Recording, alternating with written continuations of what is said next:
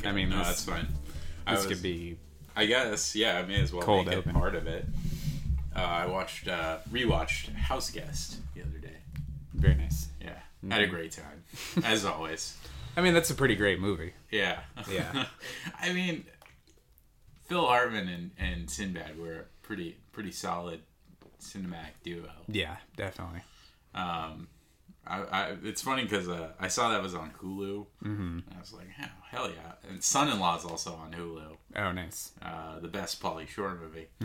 And um, uh, I, I, w- I had been talking about House Guest with my dad somewhat recently. And my dad still thinks like one of the funniest scenes in a movie ever in House Guest is the Novocaine. The. Novocaine scene, yeah. Yeah. Uh, I had a good time with it. yeah. I mean, I always, uh, not always, but I will occasionally uh, refer to refer to someone as being the genuine article, Yeah. which I only know article. from House Guest. yeah. Yeah. Uh, yeah, House Guest is awesome. Mm-hmm.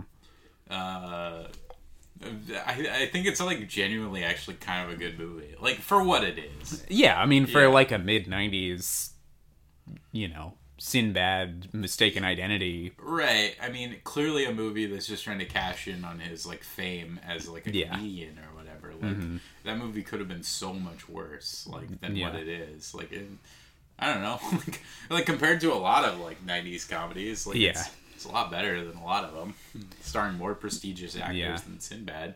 And if something like that just popped up on Netflix nowadays, it would be much worse than Sinbad, Oh, it'd be so so much worse. or um, much worse than House Guest. I also like like genuinely laughed out loud at the like very beginning of that movie when when it pulls his like tiny beater car behind that like nice convertible and he pulls out like even though you Yeah. can see the smoke like you know what the gag's gonna Yeah, be. yeah. it still made me laugh just Yeah. I was like okay that's pretty funny Comedies were better in the '90s. they were the 90 the 90, 90s com I mean they were better but they were also like worse in some respects I mean Yeah. obviously there's probably some that don't hold up super well Yeah, But, like- things you can't and shouldn't say nowadays. Yeah, exactly. But like, uh, yeah, nine the the highs of '90s com. I mean, I'm like the '90s are my favorite decade for movies. Mm-hmm. Um, I don't know what yours is. What what would you say your favorite decade? I mean, movies? probably the '70s. yeah. I uh, mean, that's that's like the smart smarter response to that Uh, than the '90s, but. Uh, mostly nostalgia reasons Uh-huh. fueling. Mine. Yeah, yeah. but uh, I mean, I especially love '90s comedies, though. It's, it's I mean, maybe my most like those are the comedies that we grew up on. yeah exactly Mm-hmm. i mean you've got your dumb and dumbers of course Um, Wayne's World. Wayne's world uh, kingpin Mm-hmm. all-time classic Yeah, um, i actually think kingpin's a much better movie than dumb and dumber even yeah, I agree. uh, like i obviously still love dumb and dumber but for Mm-hmm. mostly nostalgia reasons I, K- kingpin i think is genuinely like Yeah, super funny still um i mean austin powers Mhm. uh i i'm a huge meet the parents mark as, I know that, as yeah. we've talked about Uh-huh. i don't remember if we've talked about it on mic but i think meet the parents is good that's Yeah. like 99 right that's like or is that uh, that's 2000? 2000. Yeah, Okay, that's like alright. summer of 2000. Okay. But it's you know, It's it was close. probably filmed in 1999. Yeah. probably. Well, you've also got like uh, Happy Gilmore in there. Mm-hmm.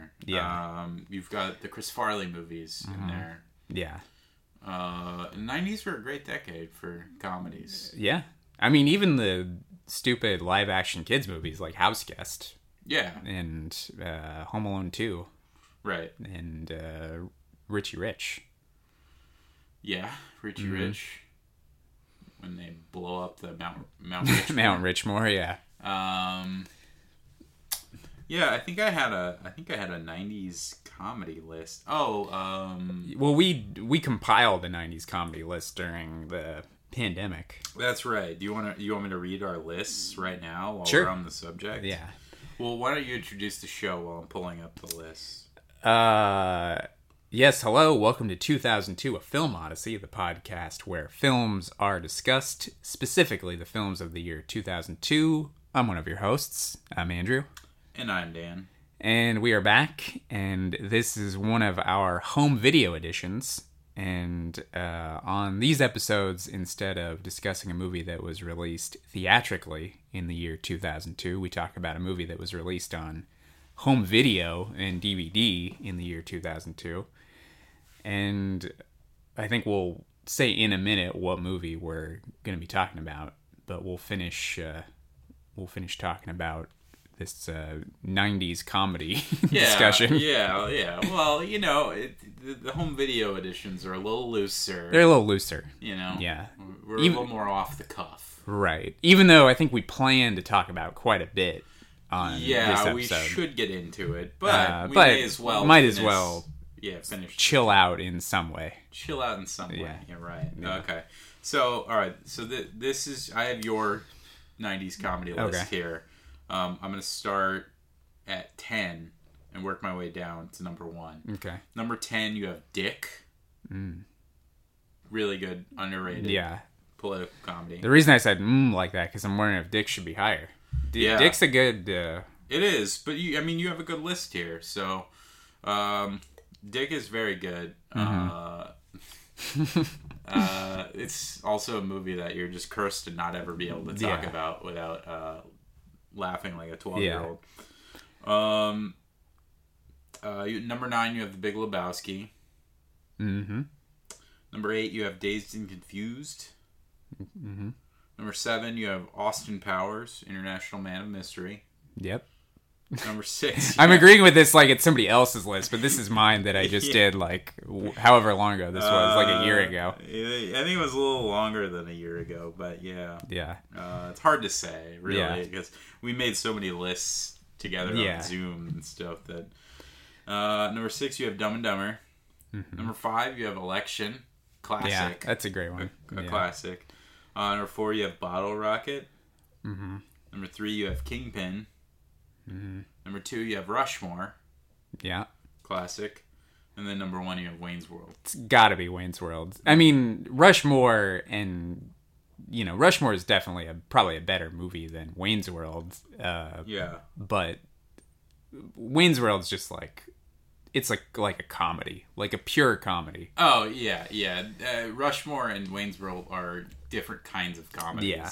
Um, and even like Election and Mm-hmm. and like Dick are well, I don't know. Dick's pretty pure comedy, but like, Yeah. but it's more of a political satire. You know, I don't know. There, there's different flavors, no matter what you're Yeah. into for '90s comedies. Uh, my list, I, I will say real real Yeah. quick honorable mention Happy Gilmore. yeah, of I don't know. course. Well, Happy, we didn't. So like, Happy Gilmore is not on either of our lists. Mm-hmm. Um, Tommy Boy is not on either of our lists. Yeah. Like, I there's a number of like movies that I think of as like standouts from the Yeah. Mm-hmm. genre that came out in the '90s that aren't, aren't even on these lists, which is how stacked the decade was Yeah. for good comedies. Uh, my list, a lot of similar ones, mostly similar actually, but uh, I had number ten. I had Home Alone on there Yeah. which is again, you know, not a strict comedy per se, but like, you know, Yeah. obviously, like the last thirty minutes are super like madcap and, uh, and very influential or you know well remembered at the very least. Uh, nine, I had Bottle Rocket.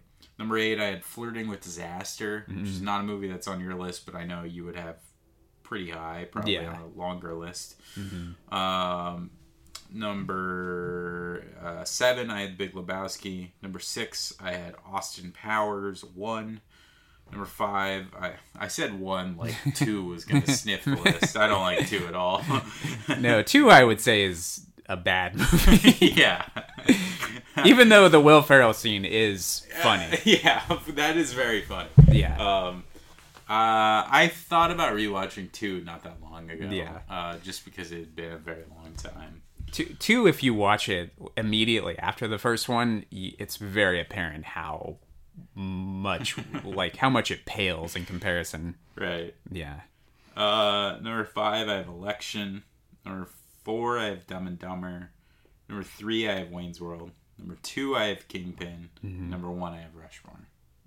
Yeah. So those are our '90s comedy lists. I I don't know. It would probably look a little different if I did it now. Yeah. which is the beauty of all those lists. is Yeah. like if you'd asked me even a week later, Right. probably from that point, it, it would probably look a little different. Yeah. Uh, but man, great great decade. Yeah, movies. it's true. 90s.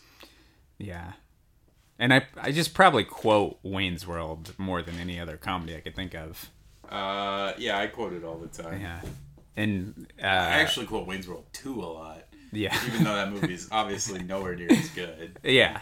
This Coke's gone bad. And uh anytime I like am watching a movie and I notice some like kind of obvious foreshadowing, I will lean next to the person or lean to the person next to me and say, uh, you know, for a security guard, that person had a lot of extraneous information. uh, yeah. Great movie, Wayne's World one. Benjamin. Mm-hmm. Yeah. Uh, Wayne's World rules. It's coming out on 4K like in a month. Nice. Pretty excited about it. Yeah. Even though I, everyone always is like, "Oh, it's a comedy. You don't need that in 4K." I'm like, why wouldn't I want to see it in the best possible Yeah. looking version? Like, I like film is a visual medium, Yeah. and like, I don't know, why wouldn't I want it to look its best? But It still probably looks pretty good. I mean, Yeah. Yeah. yeah, I'm sure it does. Yeah. Um. All right. Well, should I guess we get into Uh, this yeah. episode? This episode. Uh, so yeah, like we said, this is a home video edition. We're talking about a movie that was released on DVD in the year 2002. Uh, we're going to be talking about a film by Steven Spielberg, our very first Steven Spielberg movie. That's right. Yeah. Uh, first of three that we're going to be covering Yeah. on this podcast, Yeah. unless we sneak another home video one in there at some point. Yeah. Which I don't know if another one came don't out on home video. Probably, but also Yeah. maybe not. yeah, it's certainly possible. Yeah. Um. Uh, But uh, yeah, this is a movie that came out on uh, March 5th, 2002 on DVD. on DVD. Yes. when did it come out in theaters? Uh, it came out, I think, late June of 2001. Um, I believe Uh, yeah. Uh, yeah. Let's see. June 29th. June 2001. 29th. Oh, that is late June. That's yeah. late June. You were on it. So, Dan, do you want to tell our listeners what movie we're talking about? Uh, Instead of like a game show Yeah. what's behind uh, home video edition number one? Mm-hmm. Uh, yeah, we're talking about AI, artificial intelligence, Mm-hmm. today. Yeah. Uh, Steven Spielberg's uh, meditation on I, I don't know, Uh, humanity, I guess. yeah. I mean, partially. Mm-hmm. Um, it, so I mean, part of the reason we wanted to do this, not because like we've got plenty of opportunities to talk Spielberg because Yeah. Spielberg did Minority Report and Catch Me If You Can, like arguably, in my opinion, at least two of his best movies. yeah, they're both Um, in my top Five, five, I think. Yeah. If not top five, top like seven. Yeah, yeah, yeah. pretty high up there. I I think both of those are. I want to see maybe even like three and four on my list. Mm-hmm. I, I mean, so we don't, we don't even really have to rank Spielberg if we Yeah. don't want to today. Yeah, we could we could talk Spielberg later on. Yeah, exactly. The reason we really wanted to do this one is because um, this movie was famously developed and the rights were held for a very long time. Mm-hmm. Yeah. by Stanley Kubrick. Yes. So Yeah. that I mean, so while this isn't a Stanley Kubrick movie, Mm-hmm. um, in fact, there's kind of a misnomer about Kubrick's like involvement with this movie, like I Uh-huh. think is kind of interesting, which we can get into later Yeah. when we get into the plot. But like, Mm-hmm. uh, Kubrick had wanted to do this movie for a long time. Yeah. And Kubrick also like had lots of ideas and like he bought rights to different Yeah. things a lot like So a lot. from what I read, he bought the rights to the the book Yeah. uh, in the early seventies. So the development on this started as early as the early seventies, or he at least had the the rights to the book at that point. Um, Dan was drinking a cup with ice in it. Yeah, if sorry. you if you if you heard ice moving around, that's what that sound was. Uh, yeah. So I think uh, what what's the book called again? It's uh, Super Toys Last All Summer. Is that uh, yeah, that's right. that what it's Brian Aldiss. Brian Aldiss? Which I've never read. No, um, it's like a short story. I probably could Yeah. have read it. well, yeah, we could have very easily. yeah, um, Uh, yeah, Brian Aldiss uh, Yeah. from 1969. Okay. Yeah. So- So. from what I read, Kubrick bought the rights to this in like the early 70s. So I would imagine probably sometime after Kubrick did 2001 and maybe around the time he was doing like Clockwork Orange. Yeah, so it's got a pretty interesting history, like backstory, because sat in development hell for a period of time and it switched hands, obviously, as far as directors go, and then Right. Well, in '85, Kubrick asked Spielberg to direct it, even, and Yeah. Mm-hmm. Kubrick would produce. So Spielberg has kind of been involved in this project for a pretty long time. yeah, And I, I I mean, I, I don't know if this is exactly the reason, but I wonder if like part of the reason that this movie finally got made when it did is would have been pretty soon after Kubrick passed away. So I wonder Yeah. if that was like Wha- Spielberg's like ode Yeah. to him. Or I mean, I always assumed that is why it happened Yeah. when it did, because yeah, he died, and then uh, two years later, Yeah. it, comes out, yeah, Yeah, or actually probably immediately it went into production. Yeah, yeah, because I mean, this is a pretty big budget movie, and probably took a while to make. Mm-hmm. Yeah. Um, and yeah, Kubrick died before Eyes Wide Shut came out in '99. So Yeah, I think he died like right when the final cut was turned in, Eh, or that's like the how the story goes, anyways. right, Like, yeah, a lot of stories about Yeah. Kubrick and uh, eyes wide shut. Eyes Wide Shut, especially because. Some people say Kubrick hated it, and some people thought he thought it was like his best movie and Yeah. stuff. So there's so many like these like Yeah. unverifiable stories about Right. it. Um, that's a great movie. Mm-hmm. Yeah, we can do our we can rank our We'll do- Kubrick. I, I did my Kubrick list the other day in preparation, assume cause, just because I assumed we would do one. yeah. Um. Yeah. So uh, So yeah, this is this episode is our uh, like our only opportunity to talk Stanley Kubrick. right, right. Yeah. So it's it's a little bit of a stretch, but it's like the most logical stretch we could Yeah. Mm-hmm. possibly make, um, given our opportunities. Because Yeah. we, we scanned like the full DVD list, and we didn't really see Yeah, anything, any of his No. movies that was that were coming out. So this Yeah. was really it. Yeah. I mean, obviously, we could just do one if we wanted to. Yeah. It's not like we have like a boss, but, but, like we yeah, try as hard as we can to tie this in to the year 2002 as much as possible. exactly. And but yeah, I mean, I remember buying uh, AI in 2002, like when it came out. Yeah, yeah. I got a previously viewed DVD copy from Hollywood Video. nice. Mm-hmm. Yeah, I uh, I definitely bought it as well, or Mm-hmm. I don't know, maybe my dad bought it.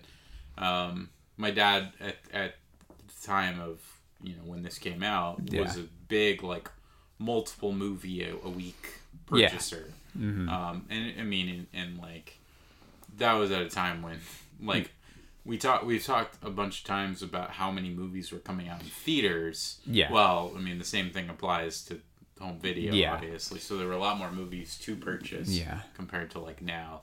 And like now, like most of my movie purchasing is usually like older movies that get released on like, Yeah. 4K or whatever. Right. Um, But catalog titles. yeah. Oh, two, that was like right in the middle of the DVD boom. Totally. Yeah. Totally, yeah. Mm-hmm. Yeah, because Blu-ray was not going to be a thing for like Another four more years. Yeah. Because I was 06 when Yeah. the PlayStation 3 came out, which is really when Blu-ray kind of took off. Yeah. Uh, And I, I think I even read that in 2005, that's when DVD sales were like at an all time high. yeah. Yeah. An interesting time to come out with a new format, but I mean, I Yeah. I guess it even with a name like Blu-ray, which is a stupid name for a product, we've all just kind of accepted it. Yeah. So, Blu ray. Yeah, I got that movie on Blu-ray. like that's dumb. DVD Yeah. sounds normal. Yeah. Uh, And then and then with 4K, that's like that sounds fine. yeah. Or even UHD is what the actual Yeah. like, discs are called. Maybe even if you said BR instead of Blu-ray. Yeah, maybe it just needs the acronym. Blu-ray. Uh, But but if you say BR, that sounds stupid too. Oh, I got the picked It up BR. on BR. I'm like, oh, okay, cool guy here. uh, yeah. But yeah, so uh, AI.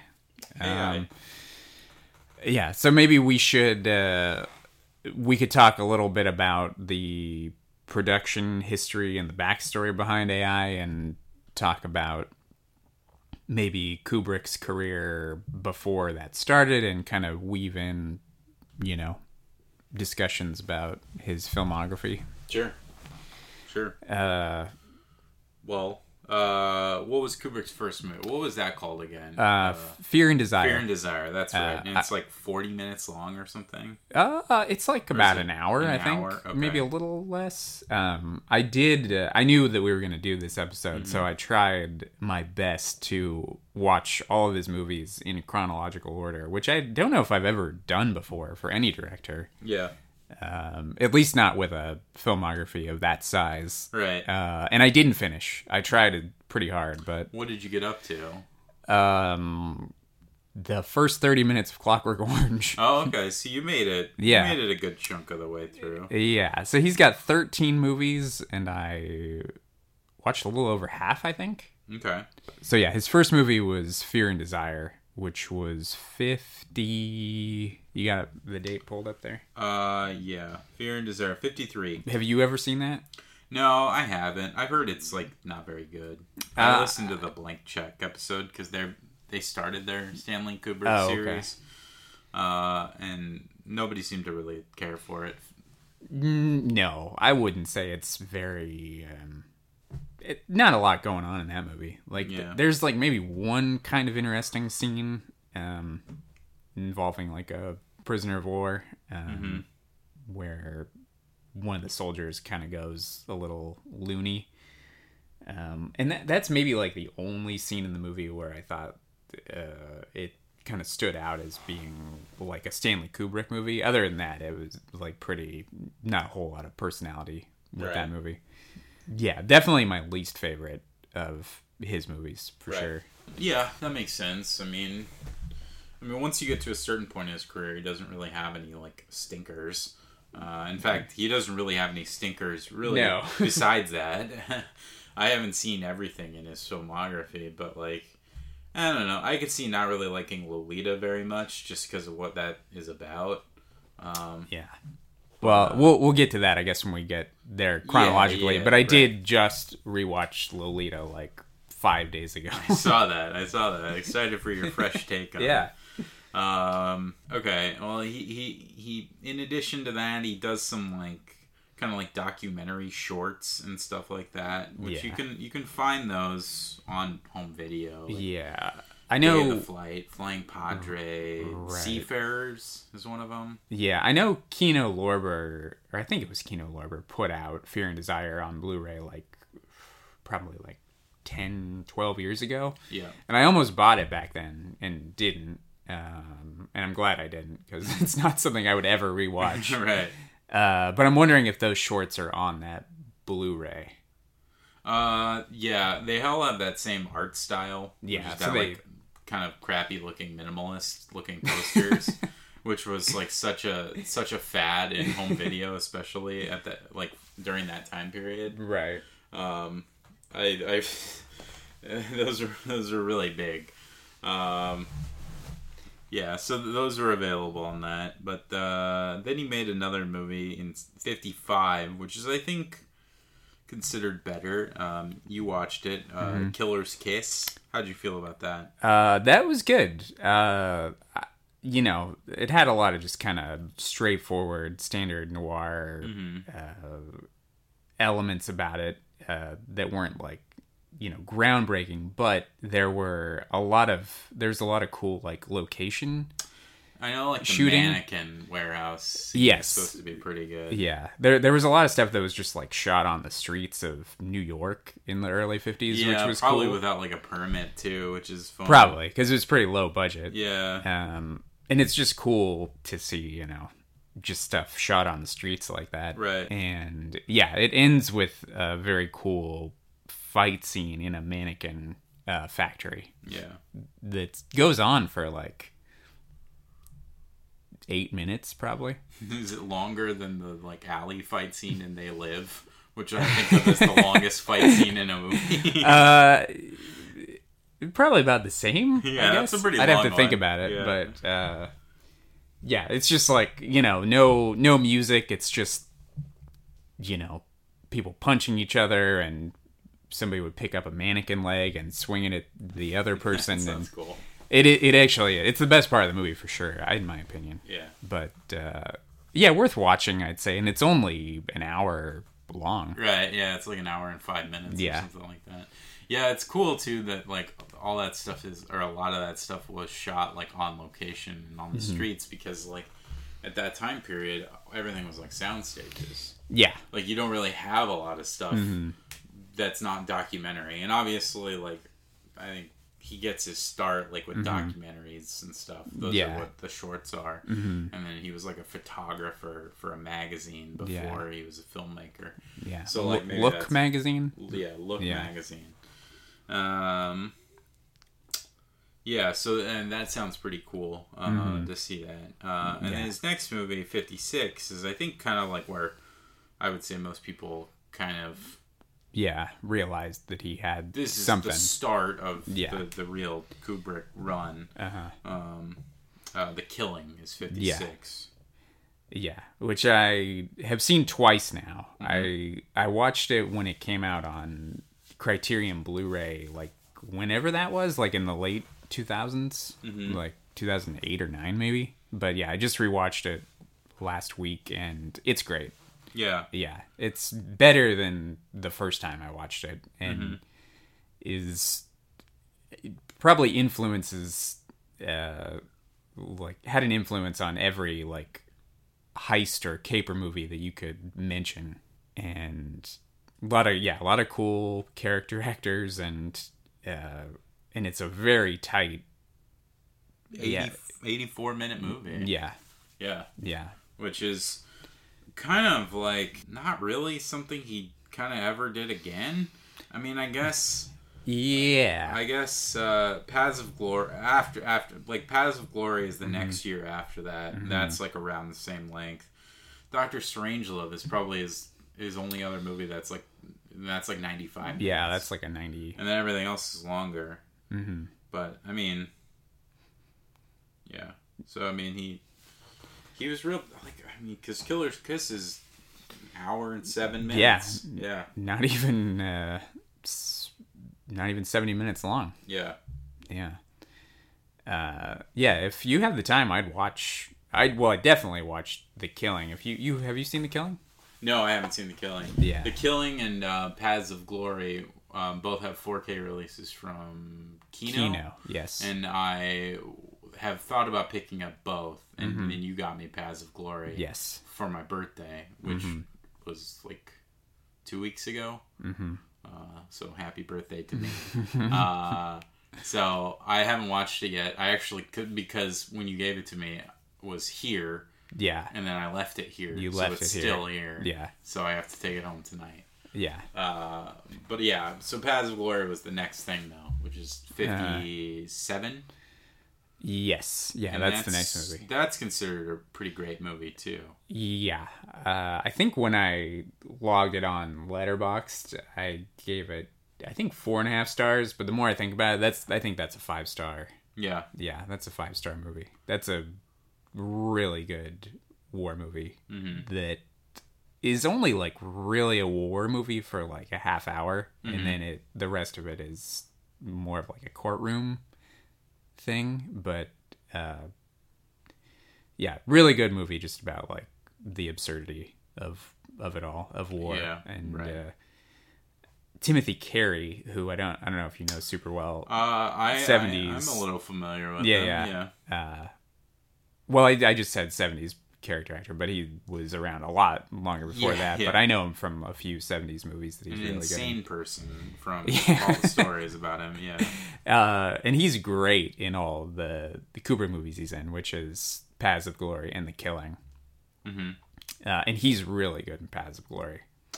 Okay. Yeah, Yeah, yeah, he's in both. and he's apparently a, a nutball. Yeah, or was. He Yeah. died in 1994. So Yeah. R.I.P. I guess. Yeah. So I, I haven't seen any of these up to this point. Mm-hmm. Um, I have seen the next movie though, which is Um, 1960s Spartacus. Spartacus. Yeah, Uh, very long movie. that's a long one, which I watched uh, like a week ago. Okay. Uh, I think it's fine. Yeah, I, I, I haven't seen it in a while. Mm-hmm. I, I definitely didn't rewatch it for this. yeah. Um, I think I saw it for the first time in high school. hmm same. And I don't even actually know if we watched the whole thing. I wonder if part of it was if we watched like a shorter version if that exists or if Good TV cut or something. like a TV cut cuz it definitely didn't take us more than like 3 classes to finish. Right. Yeah, because you got to remember this would have been like 45 minute periods. yeah. Watching this. Yeah.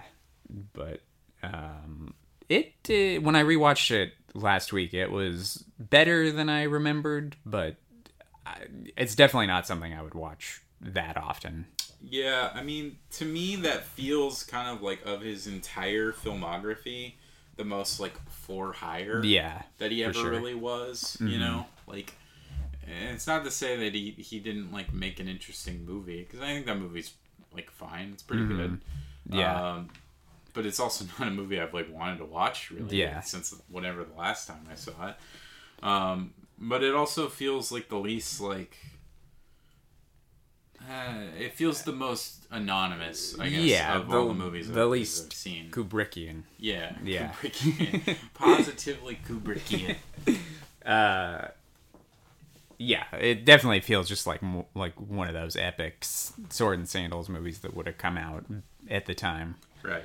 Uh, And oft parodied like the I am Spartacus scene with everyone standing up claiming to be Spartacus. Yeah. Like, it's a movie that kind of like has been absorbed into pop culture like Mm-hmm. through some of that stuff. Uh, and when you watch that I am Spartacus scene, like it, it's not as. It's just like one of those things that you, uh, I don't know, you like. heighten in your head. Yeah, like Yeah. they, you know, you and I, we would like quote something from a movie like for years, and then we would watch that scene never- and be like, oh, it's not close to how we like. Well, we just experienced that when we watched uh, the game. We rewatched the game. Yeah. And like, there's this one of like I would say probably my single favorite character actor of all time is James Rebhorn, mm-hmm. R.I.P. Um, The man, the man. yeah, Um, and he has he has just this little like throwaway line of dialogue that you and I have quoted for Mm-hmm. Yeah. years, uh, where he just says "best in Chinatown." yeah. he's talking about He's- Chinese. Yeah, he's talking about. He's like holding up a bag of Chinese food that he got from some Chinese food restaurant. He's like, best in Chinatown, and we. we really, we really uh, Yeah. push that line to its limits in Yeah. terms of uh, bigness. yes, But uh, Uh, but yeah, I feel like movies that have parodied that I Am Spartacus scene have kind of done that to that scene because it's Mm-hmm. Like not a very long scene, Right. And just a couple characters yeah, chime in with that. right, yeah, uh, yeah. I mean, even commercials have parodied that. I remember, I want to say like a commercial for like AT and T or something parodied. Yeah. I, I have no idea what it was. Um, but but Spartacus, I would say, is good. Good. Not not great. I don't know if I would rewatch it super Right. often, but Yeah, I mean, uh, uh, spoiler alert: it's at the bottom of my Kubrick list. yeah, But I also haven't seen like Fear and Desire, which most people say is the worst worst yeah, thing in for there. sure. Um, Um, and who? Uh, Peter uh, Ustinov. He won an Oscar for that movie. yeah, Uh, he's great Yeah. in that movie. Yeah, And when I think those scenes are the best part of Spartacus. It's like the like the kind of backroom like politics Mm-hmm. scenes, just like Romans talking about you know their strategies and stuff. Um, the the Kirk Douglas stuff is like okay. Yeah. I mean, I kind of, I mean, I, I don't really know, but like, I kind of think of Kirk Douglas as being like, he's like a movie star. Mm-hmm. I mean, uh, Yeah. granted, he's in Paths of Glory also. Yeah. But like, I think of him as being like a face. Mm-hmm. And like, there's a lot of interesting actors in Spartacus, but I don't really think of Kirk Douglas as being one of them. Yeah. Like, there's obviously Laurence Olivier, mm-hmm. Peter Ustinov, Charles Laughton, Charles Laughton, yeah. guy. Uh-huh. uh, Tony Curtis, Mm-hmm. Tony Curtis, and Tony Curtis, who like just looks like he's from New Jersey, like Yeah. you know, it's like how is this guy in ancient Rome? And it's But, one of those movies where they all just they don't do any kind of accent. They Yeah. just use their normal voice. And Tony Curtis obviously sounds like Tony Curtis. right, which I like when Yeah. Mm-hmm. movies make that choice. I think it's so much better than making everyone do like a bad attempt and then everyone sounds like they're from totally different places or not real places at all. Yeah. Um, Like uh like Valkyrie. yeah, yeah, that's a bad one. Um, uh Yeah, like I don't know, like Marie Antoinette's a good example of a movie that Yeah. just doesn't ask them to do it, and they Yeah. just, they're French, just go with it. yeah. And I think that's a better call. Yeah. And that's what happens with Paths of Glory also. Yeah. Yeah. Uh, and Kirk Douglas is really good in Paths of Glory. Right? And I don't know, maybe maybe it's because I don't know, like I, Kirk Douglas was like really interested in making Paths of Glory, right? Isn't that what like the story is? Um Like he was very like involved in it, and he wanted to make it exactly as, Yeah. it, as it was written. So maybe he was super passionate about it. Yeah, I think he was like, uh, I mean, I don't know exactly, but I think he was kind of like, if if I don't kind of throw my weight behind this, this Right. movie won't ever get made Right? Because it's a very like anti-war Mm-hmm. movie. Uh, Kirk Douglas uh, seems like kind of a piece of shit. also, I don't know too Kirk much Douglas. about Kirk Douglas. Uh, he's gotten Uh, a lot of, uh, you know, Not- stories about him. Not supposed to be a great Right, dude. right. Yeah, I mean, I don't really know all all of what they are, um, but yeah, yeah. I mean, like, I don't know, probably a piece of shit. I mean, it's pretty likely that a lot of a lot of rich Hollywood actors and stuff, Yeah. especially from this era, would have been pieces of shit. Like, I guess it would be more surprising to me if he wasn't. You know what I mean? Yeah.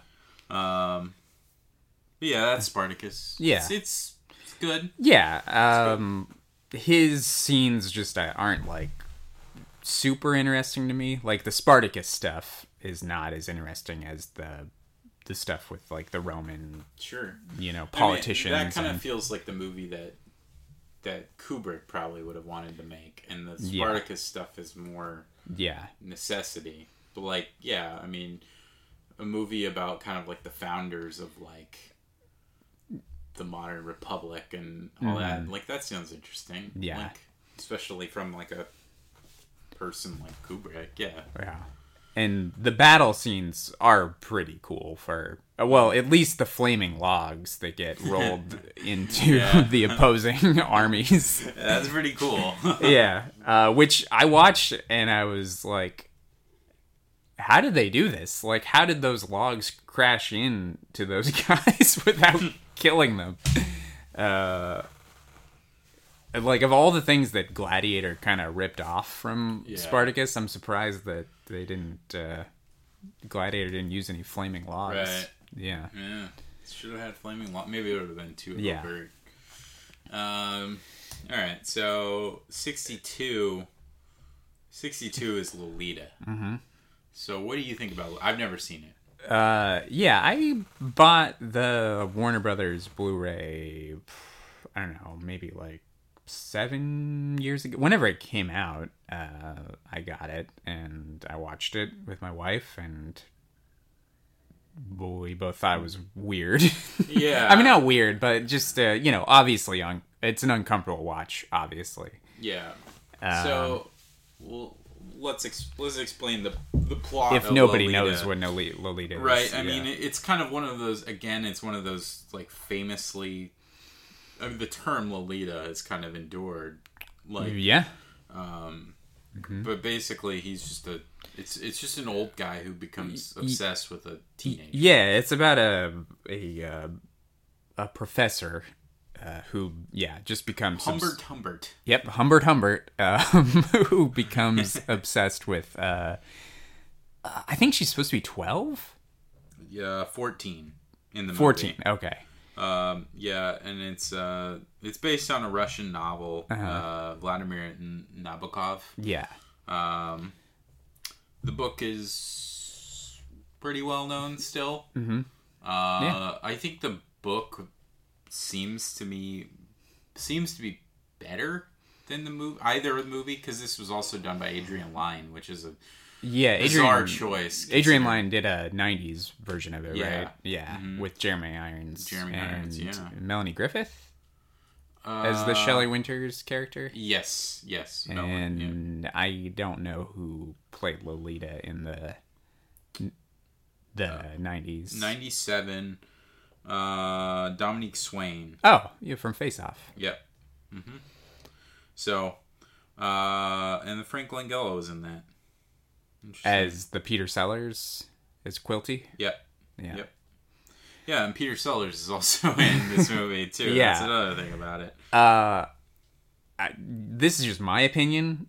Uh, the Peter Sellers scenes in Lolita are excellent. are they Yeah, he's great. Uh, in i mean you Lolita. gotta you gotta think that kind of like is the basis for Doctor Strangelove, which is his next movie, right? Yeah, like, probably. probably like, oh, this is fucking dynamite or Yeah. whatever. And yeah, I got to get this guy to play like 40 different characters in my next movie. yeah. Um, I, I've got a few issues with Lolita. Oh, just a few? just a few.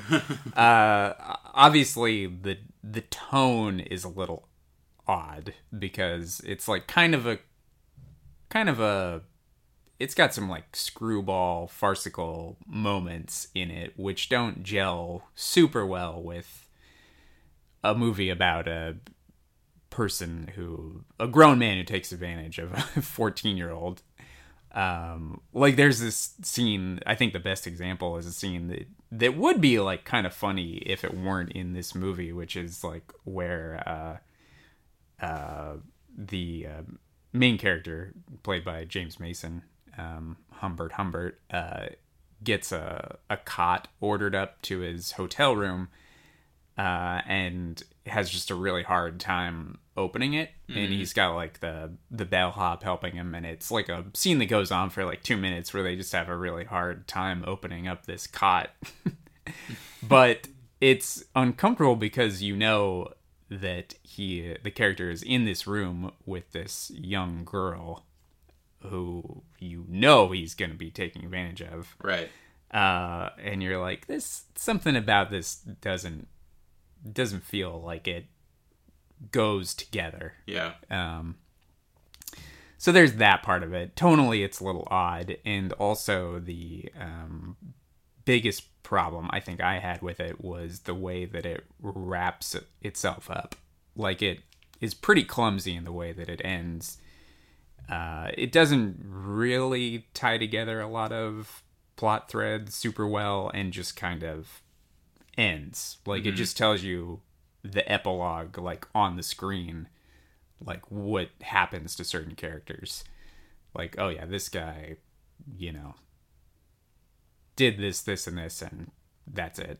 Um, I won't spoil it in case you ever watch it, but the Peter Sellers scenes I think are really good, but how he kind of fits into the movie doesn't get explained or like fleshed out super Right. well. So Um, it's just kind of like this like weird little like, yeah. like kind of like side thing. Yeah, like all of his like him in the movie, he's great, I think. Uh like he's like super weird and kind of creepy in the movie. You're not sure where all his scenes are really going and how they fit in, but they're still like really compelling regardless. Um and then when the movie actually does like explain why he was in the movie and doing all the things he was doing, it doesn't really like satisfy me Yeah. and then there's like one scene where he I don't think this is giving too much away, but where he is um, playing a like a different character, like he's dressed up as a like a German doctor. And because he's like a guy who's known for playing multiple characters in Right. movies, you're like, oh, this is just like another character that he's playing in this movie. But then it's actually revealed that he is just the one character and was doing that character. yeah. and I'm like, wow, that uh, doesn't make any sense. um, but yeah, Lolita's definitely lower on my my Kubrick list. Yeah. Okay. But the yeah the the acting I would say is pretty solid, and the Peter Sellers scenes are quite good. right. Yeah, so that's my Lolita verdict. Okay. Um. Well. Uh. Well, after that, he two years later. So he. uh Because let's see, fifty. Because he did 55, 56, 57. He did a movie each year, and then it took him obviously a little longer to do Spartacus. That was three years. Yeah. And then, then he takes two years. Before he does Lolita, and then he does two years before he does Doctor Strangelove, which, Which is is his next 60, movie. 64? Sixty-four. Yeah, And obviously, Doctor Strangelove was great. yeah, Yeah, that's pretty commonly accepted by Yeah. most people. Um, uh, yeah, I mean, I like Doctor Strange a lot. I Mm-hmm. I own it on 4K. I don't have the Criterion Blu-ray. Criterion has a Yeah. Blu-ray. Yeah, I don't a- have that there's one. a Sony 4K that's out.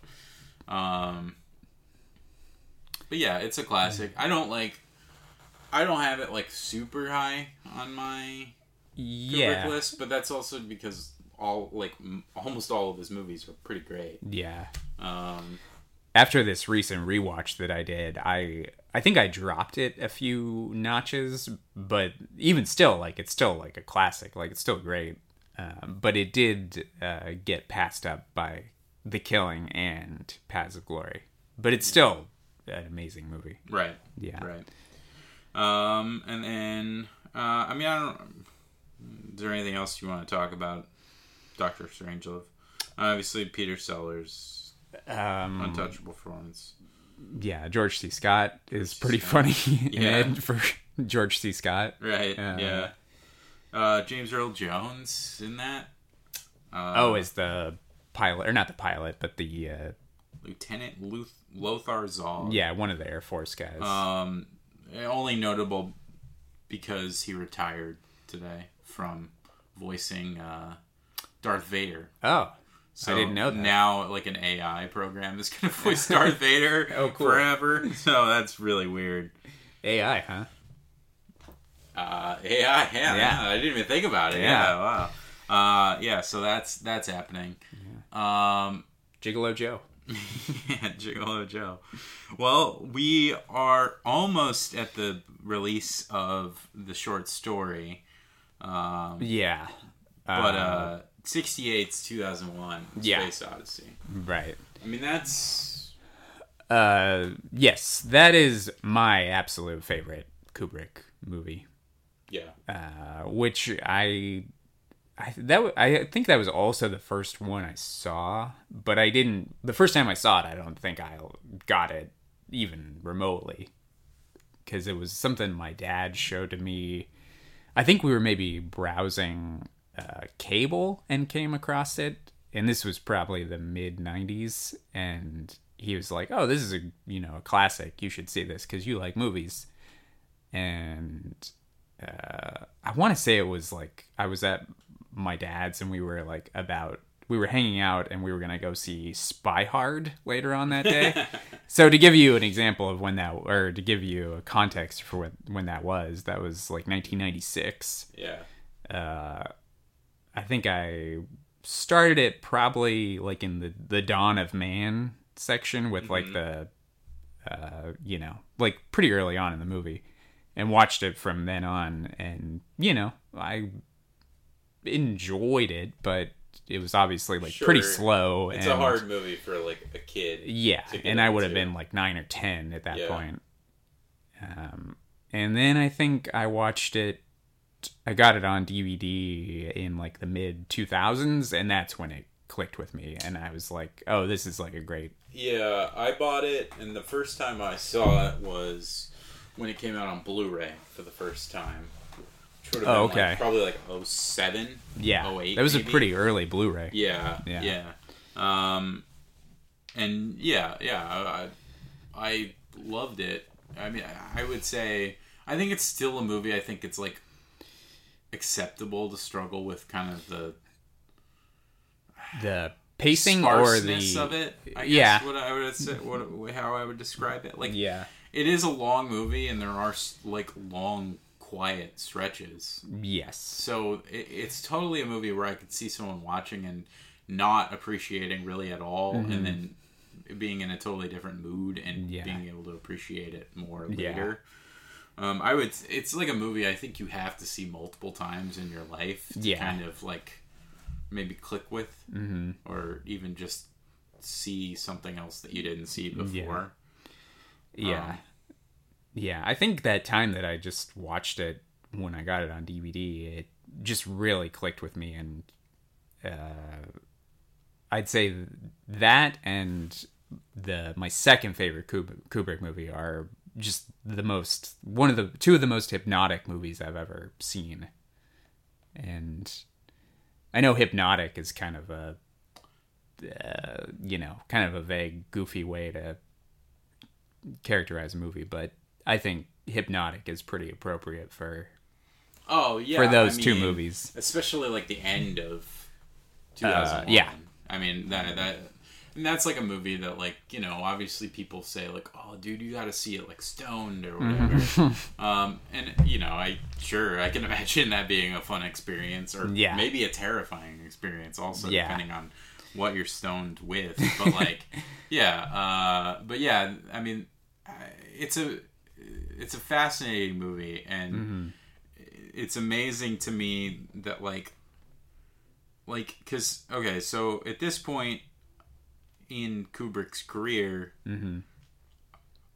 my only two frames of reference like before that not that i not that i don't remember what order i saw all these in Yeah. before but i probably when i saw 2001 i'd only probably seen like full metal jacket the shining and spartacus would be my Yeah. guess um and it's i i even even having seen full metal jacket and the shining it still feels amazing to me that anyone ever got to make this movie. You know what i mean? Yeah.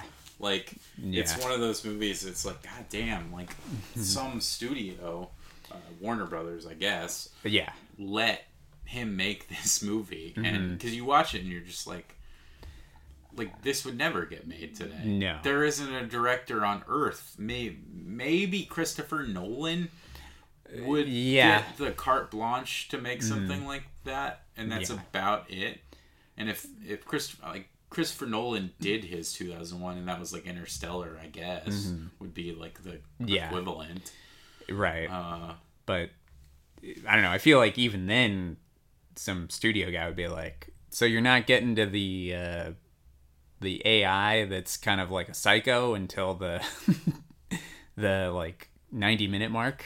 Like Yeah. you're not getting to that stuff, the HAL stuff, yeah until this late in the game."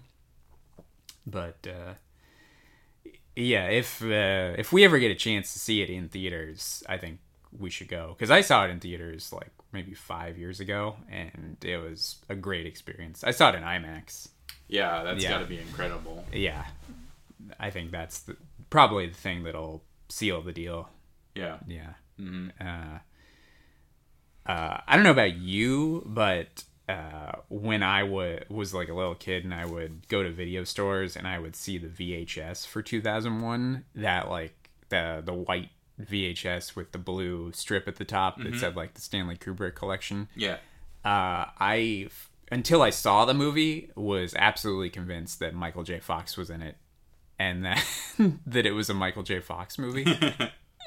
uh, what's that actor's name that plays Dave? Uh, uh, I don't know. I'm blanking on his name. Keir uh, uh, Keir Dullea. Dullea. Yeah. Yeah. Yeah, that's the other thing about 2001 is it has like nobody really in it. No, nobody's in it. Gary Lockwood Yeah. And, and, and the only reason I like know those guys is because of 2000. Yeah. Not because of anything else they did. Yeah. Um, like that's it's it's not only a movie that's like so uninterested in like a mass appeal Uh-huh. like as a movie yeah. but like it's so uninterested in mass appeal that it also doesn't even care about putting like A movie star. movie star in. Yeah. yeah Yeah. And like there's no dialogue in the movie until like 30 minutes in. Right. yeah i mean it's got guys in like ape costumes and Uh-huh. stuff you know Yeah.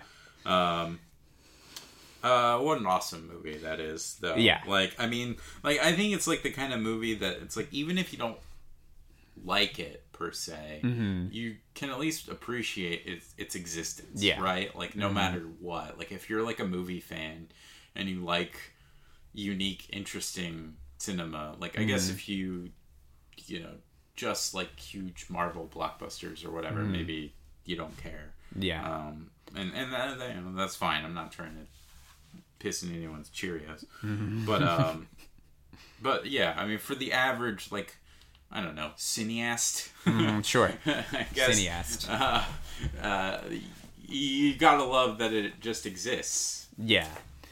And the effects I think like really hold up. Yeah. Like they look better than the special effects in AI in my opinion.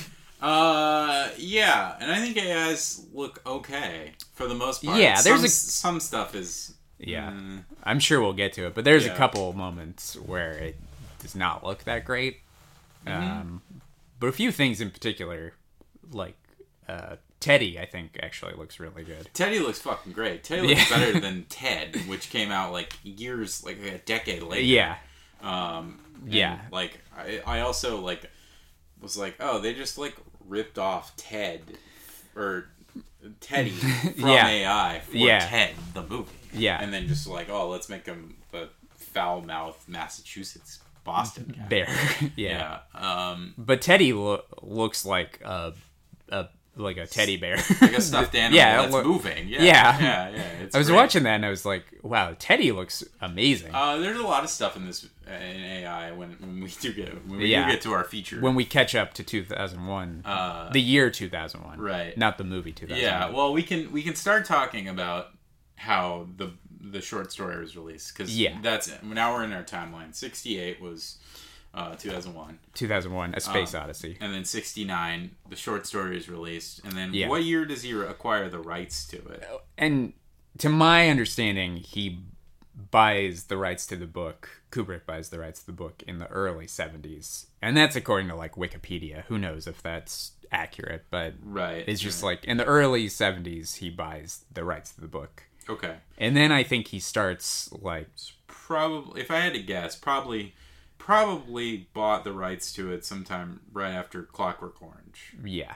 Okay, because that's 71. So what do we think of Clockwork Orange? Uh, it's not n- not my favorite It's- of his movies. It, Uh, to me, it's the one that feels the most like high school kid getting into like good directors kind Yeah. of like movie, if that makes sense. yeah, like yeah, like it's definitely the one that feels like the most uh, edgy for the sake of being edgy. Yeah, yeah. There's there's a lot of stuff in it I don't particularly care for. I think it's like pretty good overall, Yeah, but like sort of it's like iconography and like imagery and stuff like that. I don't know. It's it, it definitely doesn't uh, grab me the same way as you know a lot of his other movies. Right, right.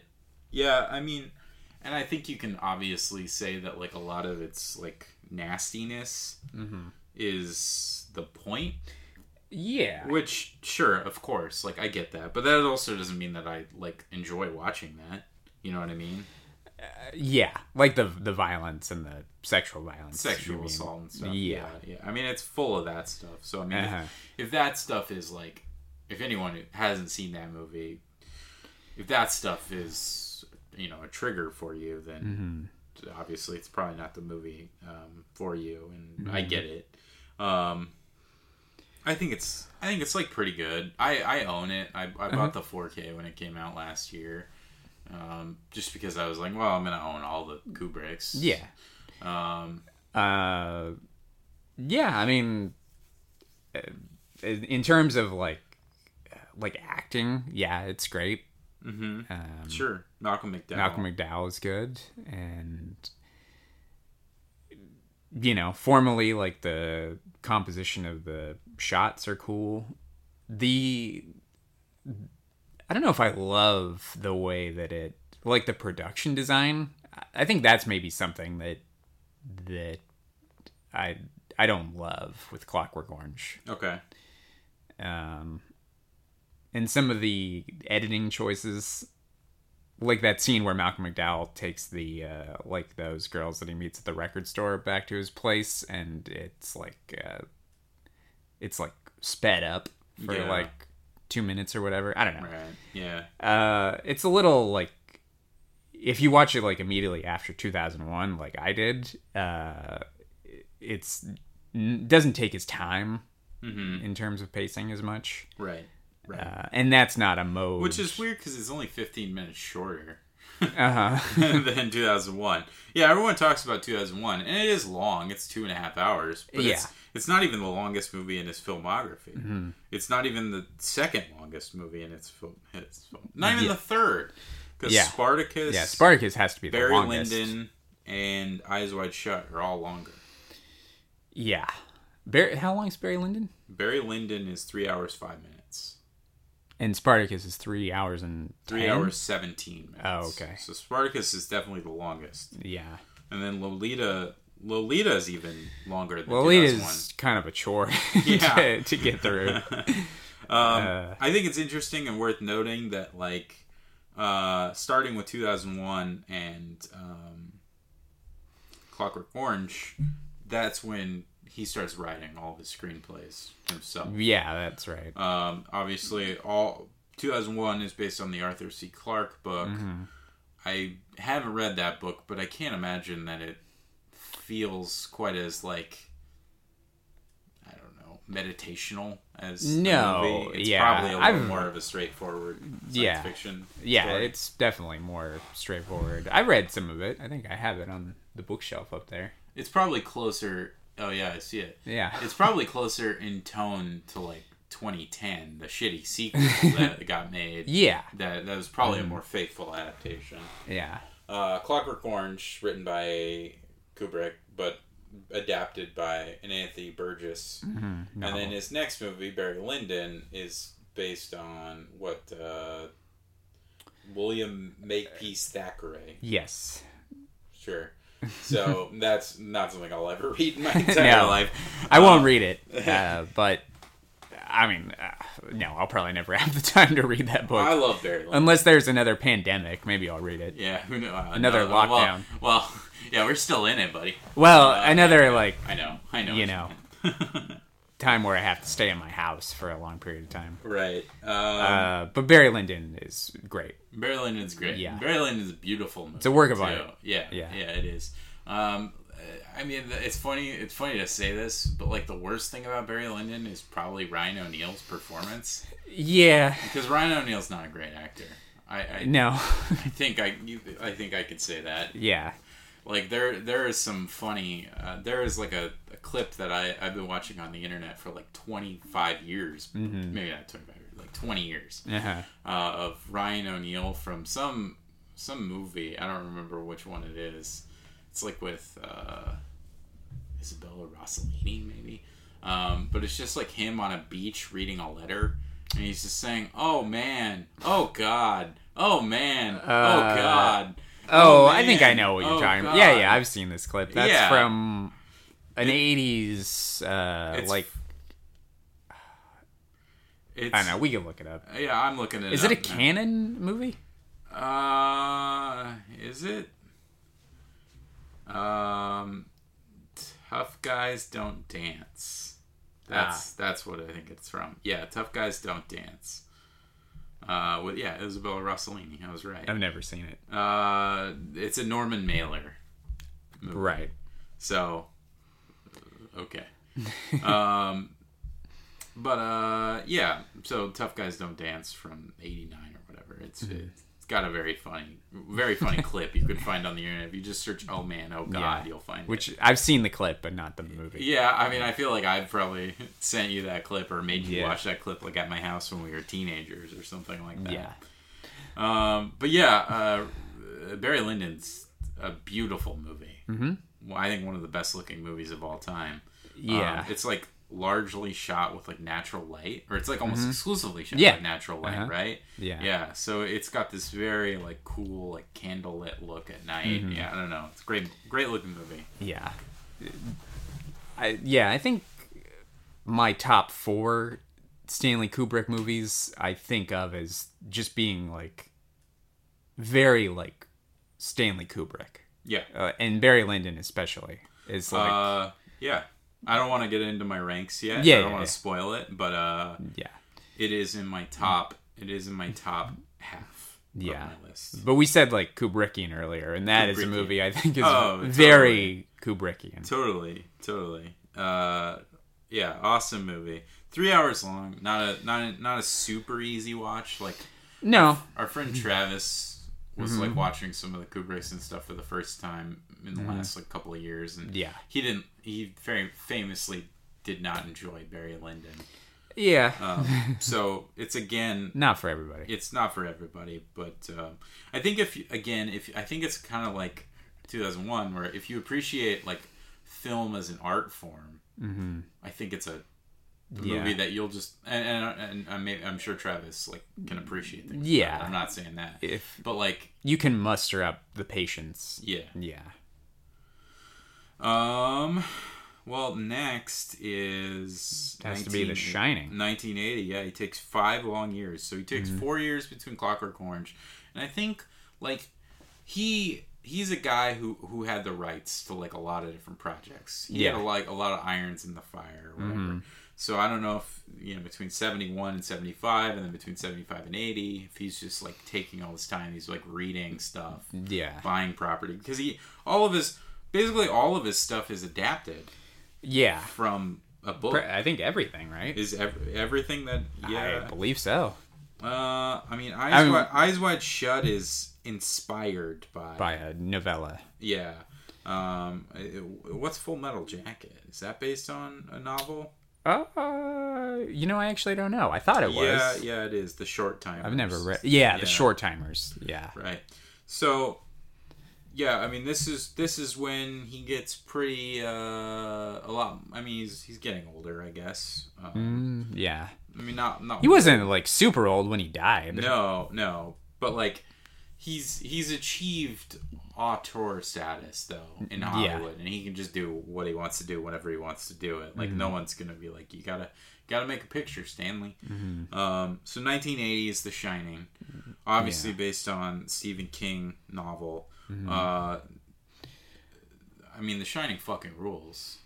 Shining's great. Yeah. Shining rules. I mean, Uh, yeah, that's a, a pretty good example of a movie that I kind of took for granted when I was younger. Totally. Uh, and I, I, yeah, that was another one my dad showed me, and I was like, eh, this seems kind of overrated to me. yeah. And then like years later, I watched it, and I was like, oh, this this is amazing. yeah. Yeah, Yeah, yeah.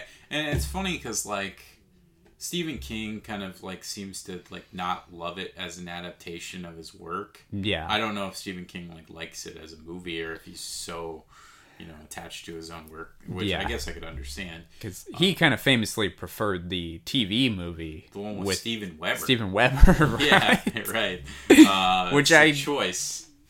maybe I saw part of that movie when it aired, but couldn't imagine it being. Good No, at all. I can't imagine it's good at all. No, no way. Uh, that was like made for like TNT or something yeah, like that. I thought it was ABC, but maybe, maybe, maybe it was ABC.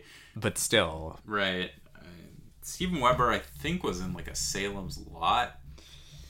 Or no, no, that was Rob Lowe. that was Rob Lowe. Yeah.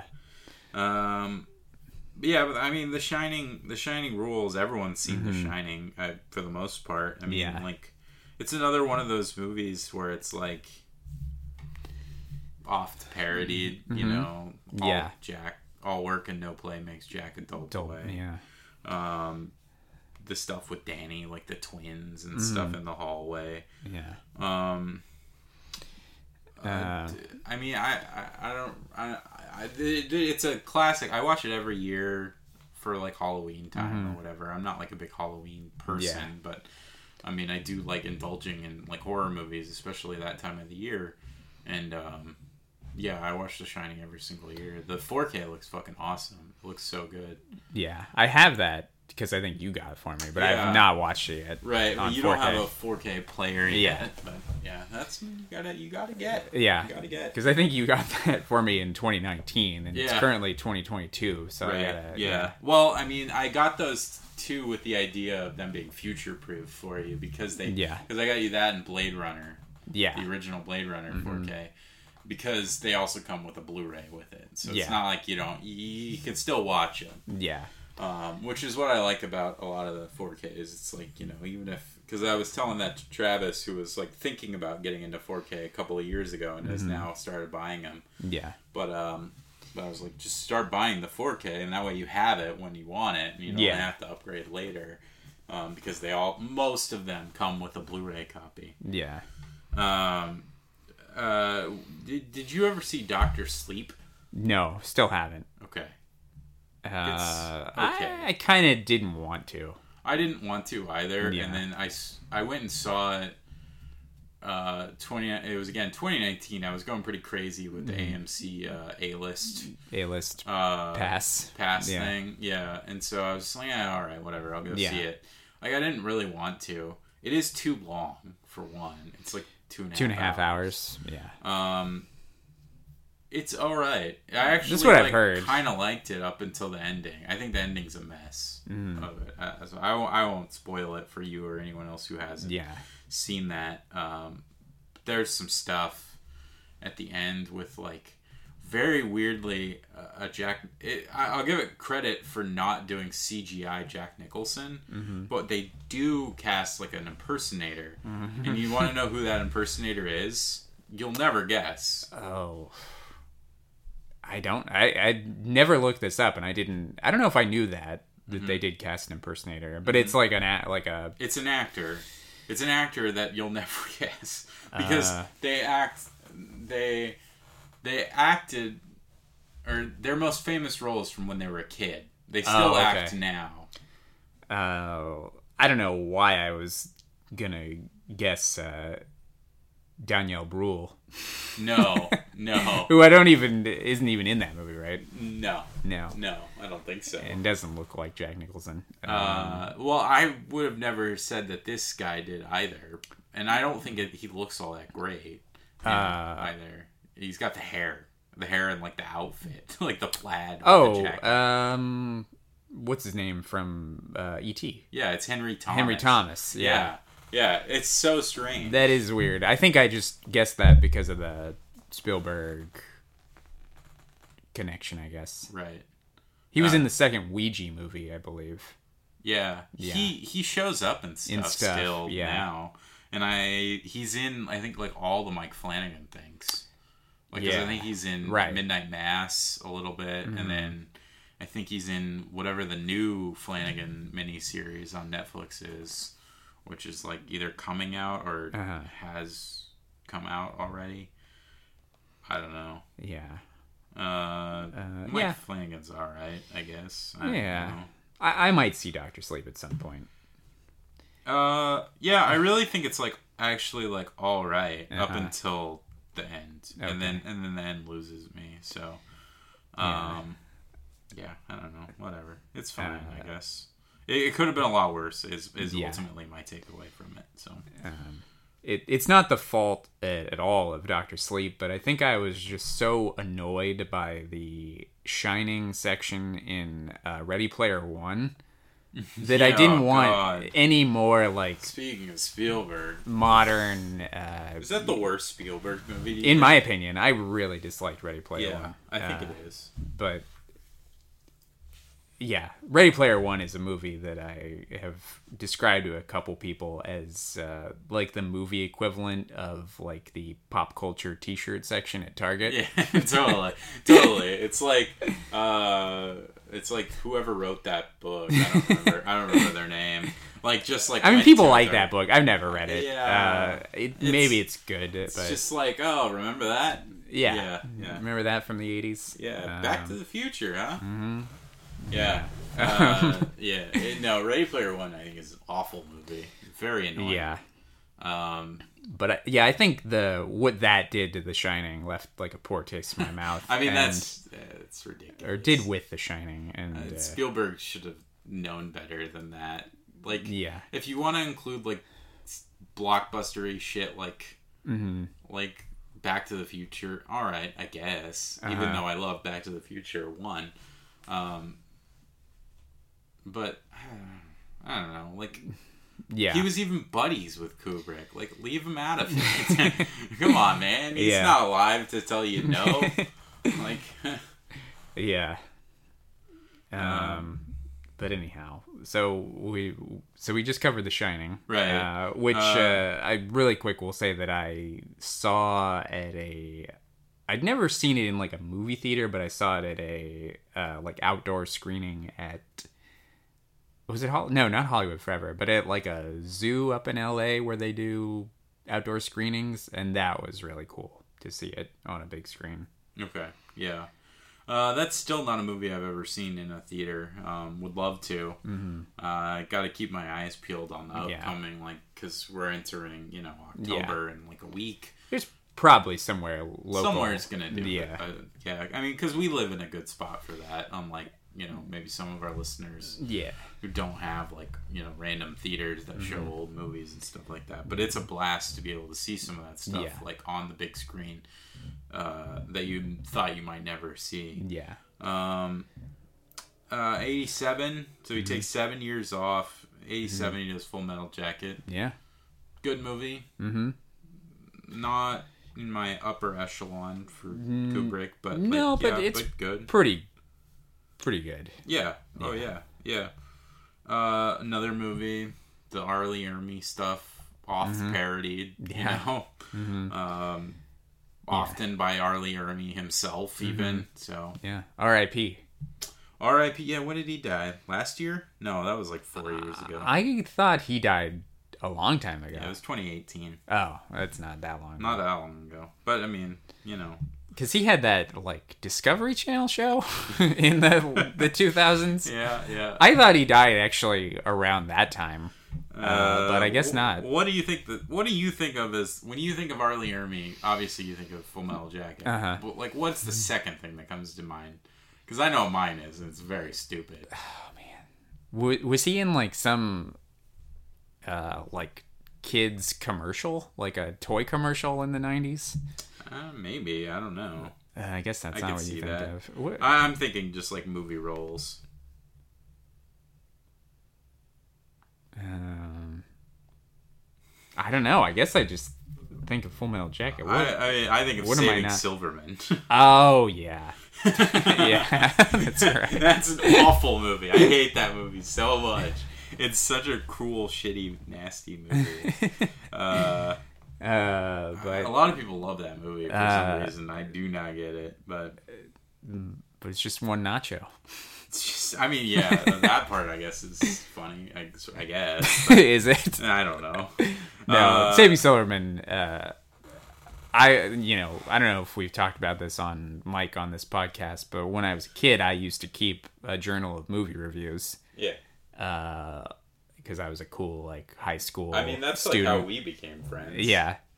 Uh, and that was a movie that I think I wrote like a little review for that was just for me. I didn't share like get it published in anything. I just wrote it to write it, and uh, definitely gave Saving Silverman an F when it came out.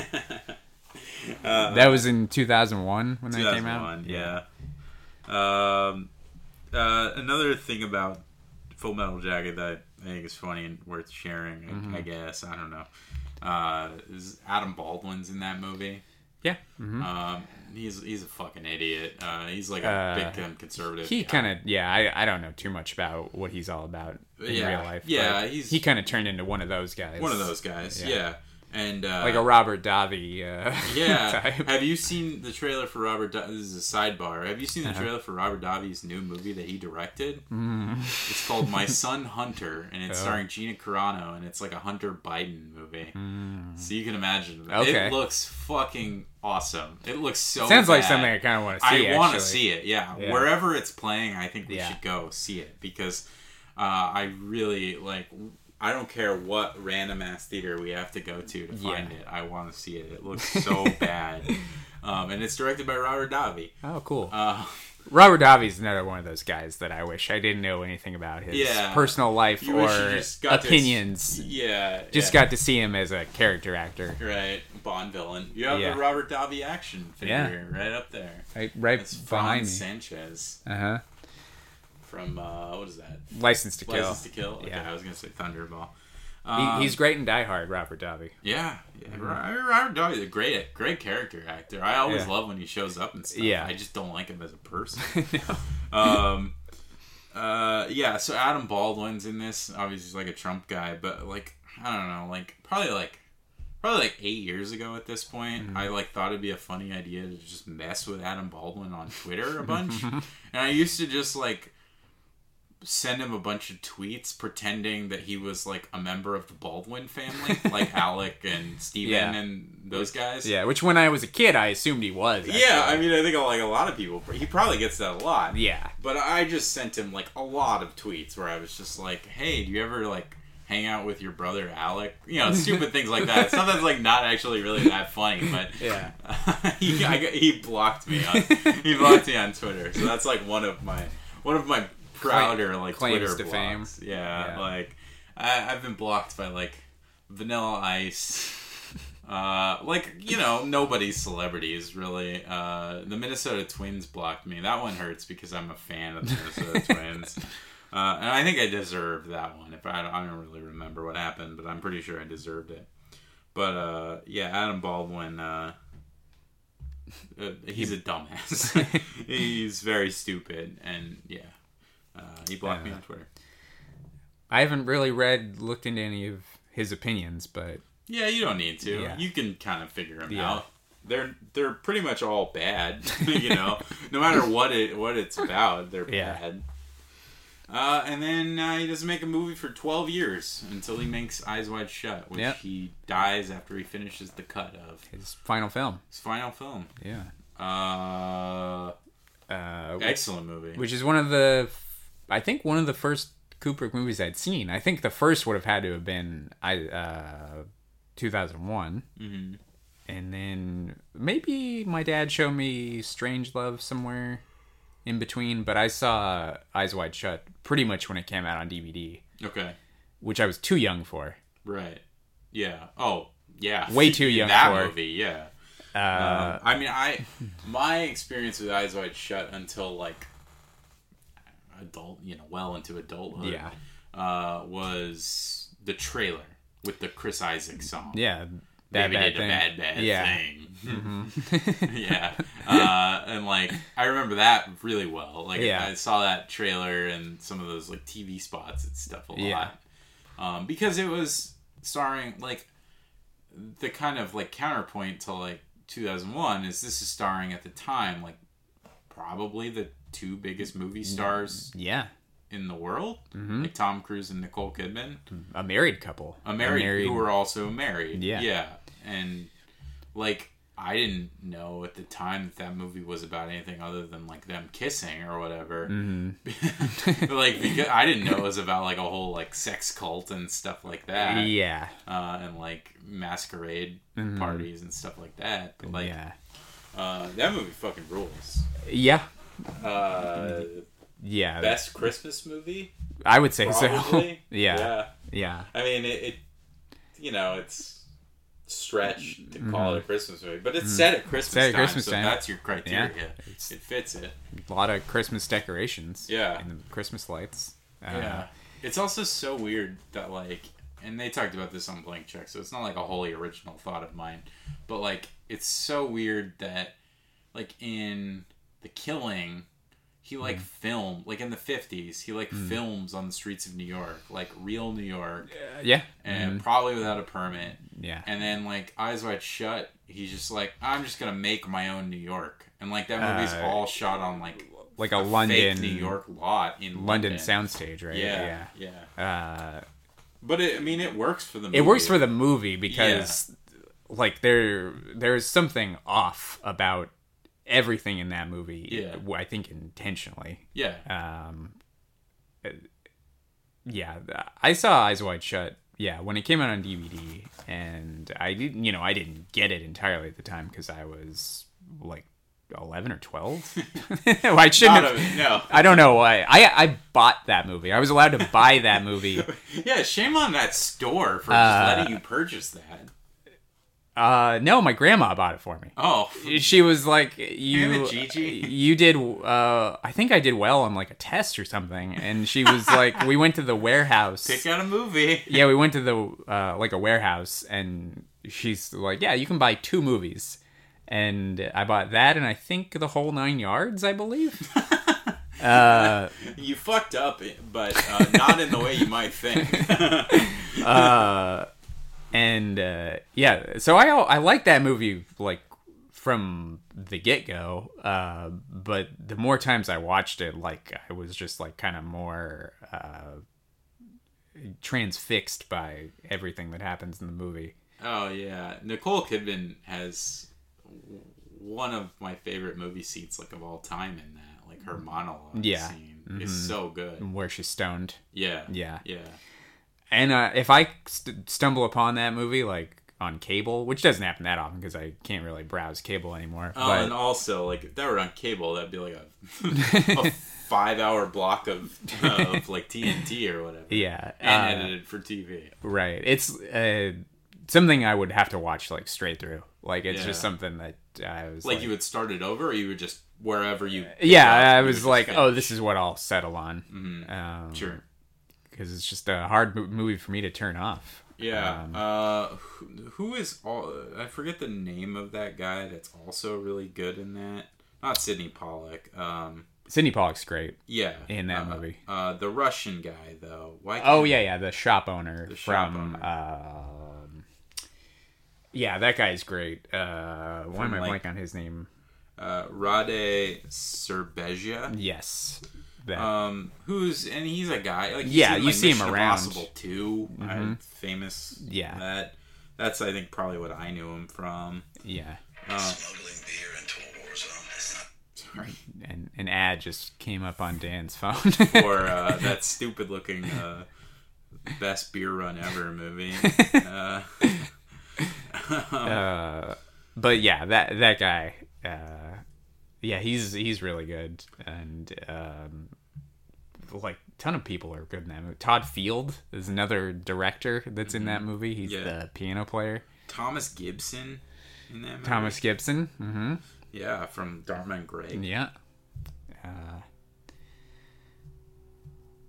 um, What did Todd Field direct? uh, Little Children Oh, and okay. um, In the bedroom. in the bedroom, and he has a movie. I think it's called Tar. That Yeah. came comes out This this year. yeah, he hadn't directed a movie since Little Children. Yeah, I think he's only done those three movies. hmm Interesting. Uh, and he was one of the storm chasers in Twister Cool. as an actor. Yeah. Yeah. Uh, he Uh, also. Uh, never mind. That's not who I thought it was. Never mind. Don't he might just it. look like another guy, Yeah. yeah. but No, I thought. I, so I saw this briefly, and I thought it was a young James Rebhorn. you see why I would think that? Yeah, yeah. Like especially on a smaller image, Uh-huh. but it's actually uh, who's that guy? That's not Todd Field. Uh, no, that is. Uh, That's not what's his name from uh, Unhappily Ever After. uh, no, th- this is a French guy. Oh, I don't know who this guy is. some guy. it's some guy playing a, a hockey coach, Okay. a hockey player. I don't know. It's it's whatever the first small part that Todd Field had as an actor Oh, okay. It's in that. This part of the podcast is going to make any sense to people listening. Yeah, it's called Lance et compte. Okay. Uh, it is like a French Canadian uh, movie about an NHL player made for TV or TV show. Gotcha. Uh, yeah, very cool stuff. Yeah. Great podcast material. Well, Todd Field is an actor and director that doesn't act or direct that often. Good for him. Yeah. I mean, that's that's like Actor wise, I only know him from Twister and Eyes Wide Shut, Yes, and yeah. he's only directed those three movies yeah. I think he acts. He reacted a lot more in the in like the like that time period. Yeah, nineties. He hasn't acted since 2005, and it was something called The Second Front, Hmm. which is a movie with uh, Ron Perlman. Hmm. It has a 3.9 out of 10, so I'm thinking that's straight to video. Uh, Okay. weird that he did that movie as an actor after in the bedroom, after he made that, Yeah. before he made Little Children right. because both of those movies were like very well received by critics. Yeah. Strange, strange career, Todd Yeah. Field, I'd seen I'd seen both of his movies, and he's back with Tar. but I've no I obviously haven't seen that because it's not out yet. right, Tar with uh, Cate Blanchett, hmm uh, which I think that got pretty good reviews. That was I was I I didn't know he directed it, but I was Yeah. reading reviews of that at like it was at a festival, right? was that like Toronto? I Yeah. think Toronto or uh, Venice, one of those two. yeah. where they give their like fucking 40 minute ovations Mhm. for like the, did you so like it, it went viral but like that Aronofsky movie the Brendan whale Fraser. yeah, Yeah. like he he got that huge ovation in that Mhm. movie like got that crazy standing ovation Uh huh. and uh and then like all the reviews for that movie came out and they're like oh it's not good i'm just like oh well who are the people giving this standing ovation Uh, I mean, I I have no idea because I haven't seen it, but maybe it's more for the performance. Yeah, I don't know. Maybe for Brendan Fraser. Cause Yeah. everyone everyone likes Brendan Fraser. Yes, It's impossible not to like. seems like Brendan a guy Fraser. that's not hard. It's hard not to root for. Yeah. yeah. Or it's hard. Hard. Uh, not, yeah, no, it's hard not to root. not hard not to root for Brendan Yeah. Fraser. yeah. you heard it here, folks. uh, this is like completely unrelated, and you know, it's definitely like not for everybody to hear, but um, uh, a local repertory theater that we go to often uh, is going to be showing The Mummy, yeah, I want to see that. which I think we should see. I want to see that. That's Yeah. The Mummy's awesome. Uh, yeah, The, first Mummy '99. Yeah. Yeah, Yeah. The, first- Mummy Returns and the one after that are not good. The Mummy Returns is bad, but it still has some charm. yeah, But like, obviously, then Scorpion King and then Tomb of the Dragon Emperor Yeah. are, are dog shit. Yeah. But uh, well, we'll Uh, get to Scorpion King on this show. yeah. mm. It's a 2002. Which really, I'm just, I just like the only reason I'm looking forward to that is so that we can rewatch like the other mummies. Yeah.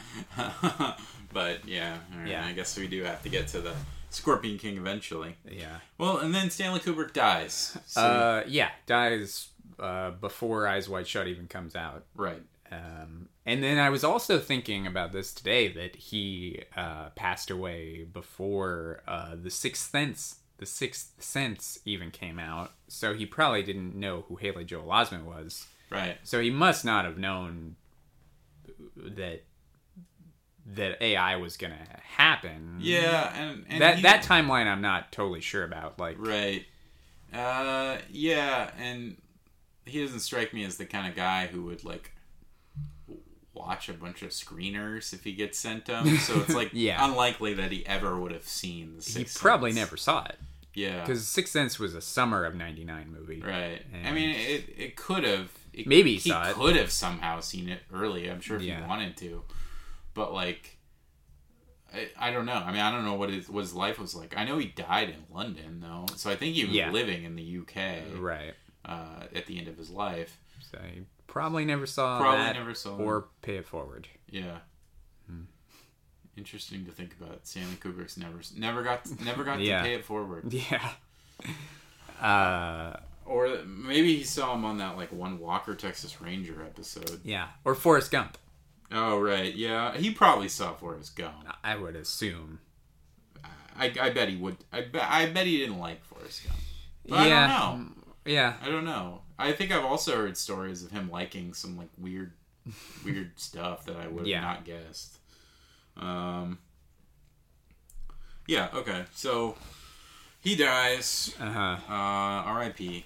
And um, I mean, I think I think it's it feels safe to assume that that Spielberg kind of Yeah. picks this project back up, maybe as like a tribute. Yeah, because they. It sounded like the two of them talked over the years about each other directing it. Right.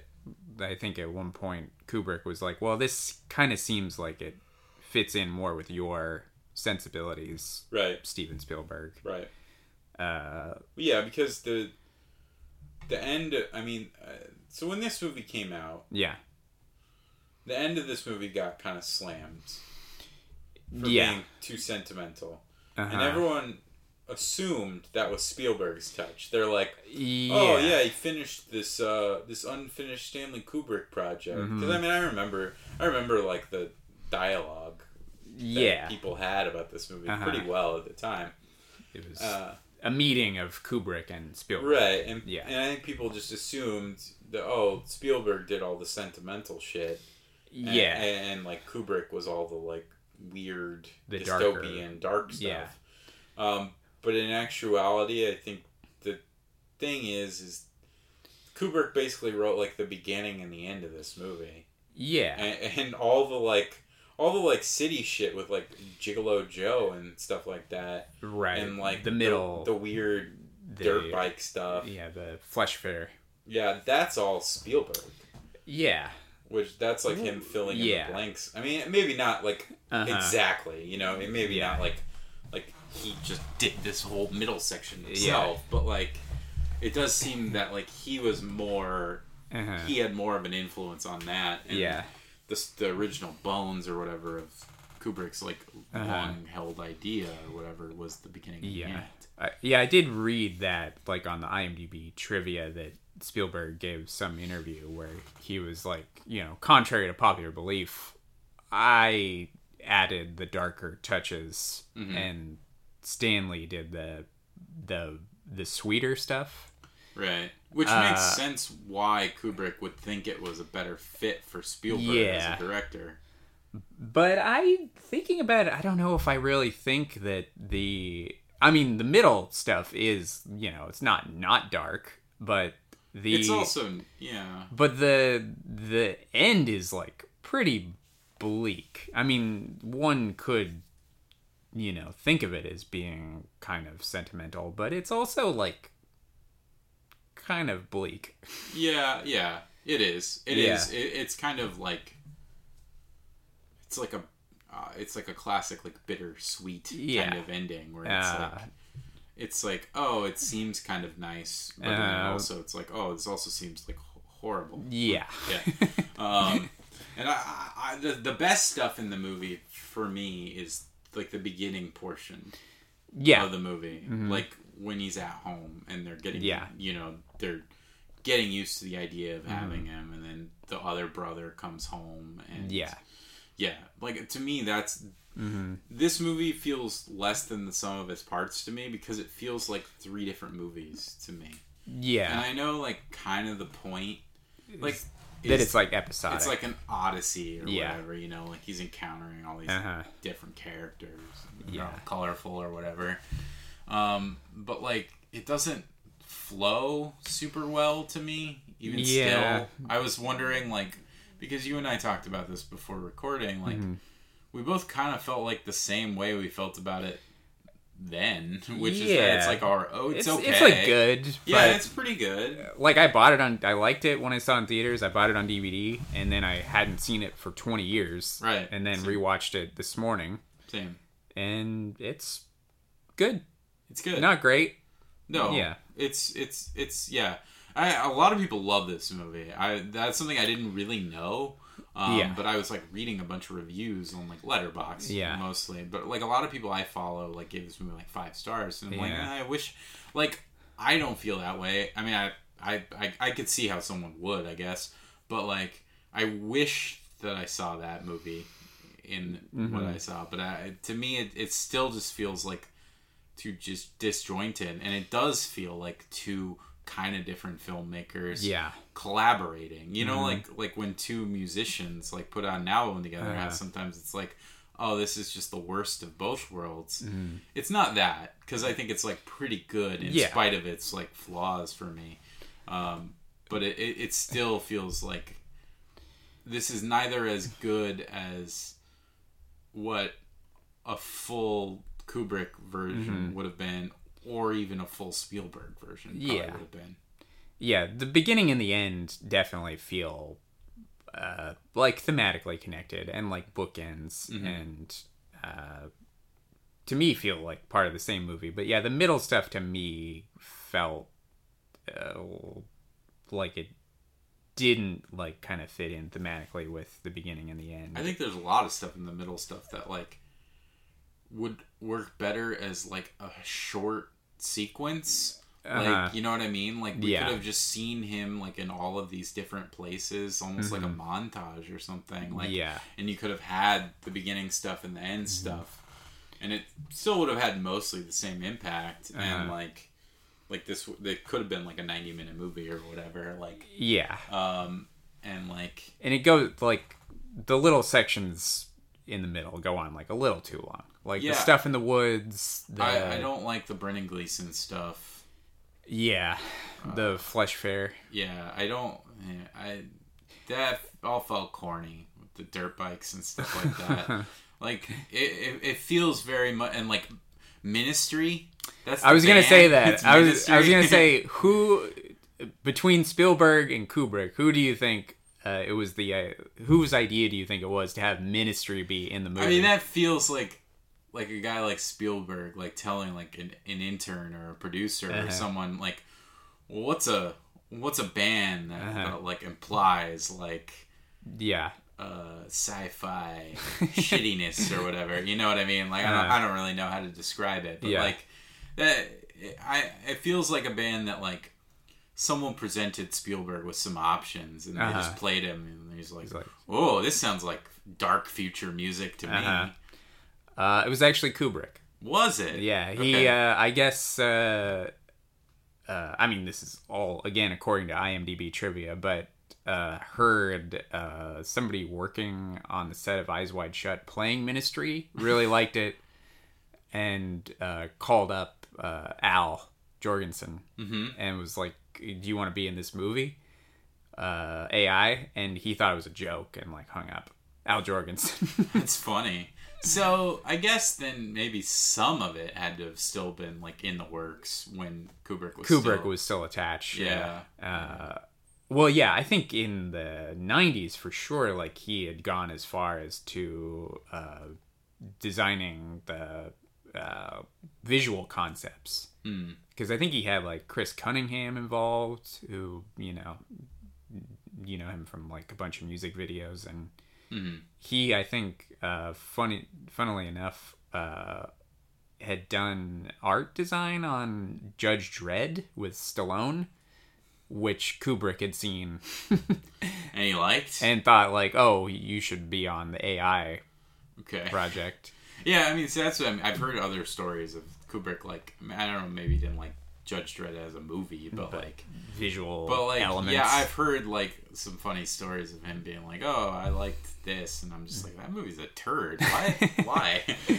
yeah. but uh, uh, interesting. so yeah, he uh, brought Ministry into it. okay, all right. Uh, Uh, yeah. that's cool. I guess. Uh, so yeah, that's the the flesh fair stuff. I guess we could like quickly talk about the beginning of the movie and what leads us to that point. sure. Um, so it, you know, it takes place in the near future. Um, Um, yeah, yeah, I don't. I don't know if it. Uh, it doesn't specifically say. yeah, but it's close to, you know, where we're at. Yeah, Yeah, I mean, and, and also like, it's uh, it's also like, you know, like oh, the ice caps have melted and Uh-huh. shit like that. Like at Yeah. least in the original story, I don't I don't remember if they mentioned that much in the movie. yeah, that's how the movie opens. Yeah. Okay, that's right. Yeah, Yeah, because with- you as soon as like the movie William starts, Hurt. yeah, you Yeah. hear like waves crashing and it Yeah. cuts to the ocean. Right. So, it's like Waterworld.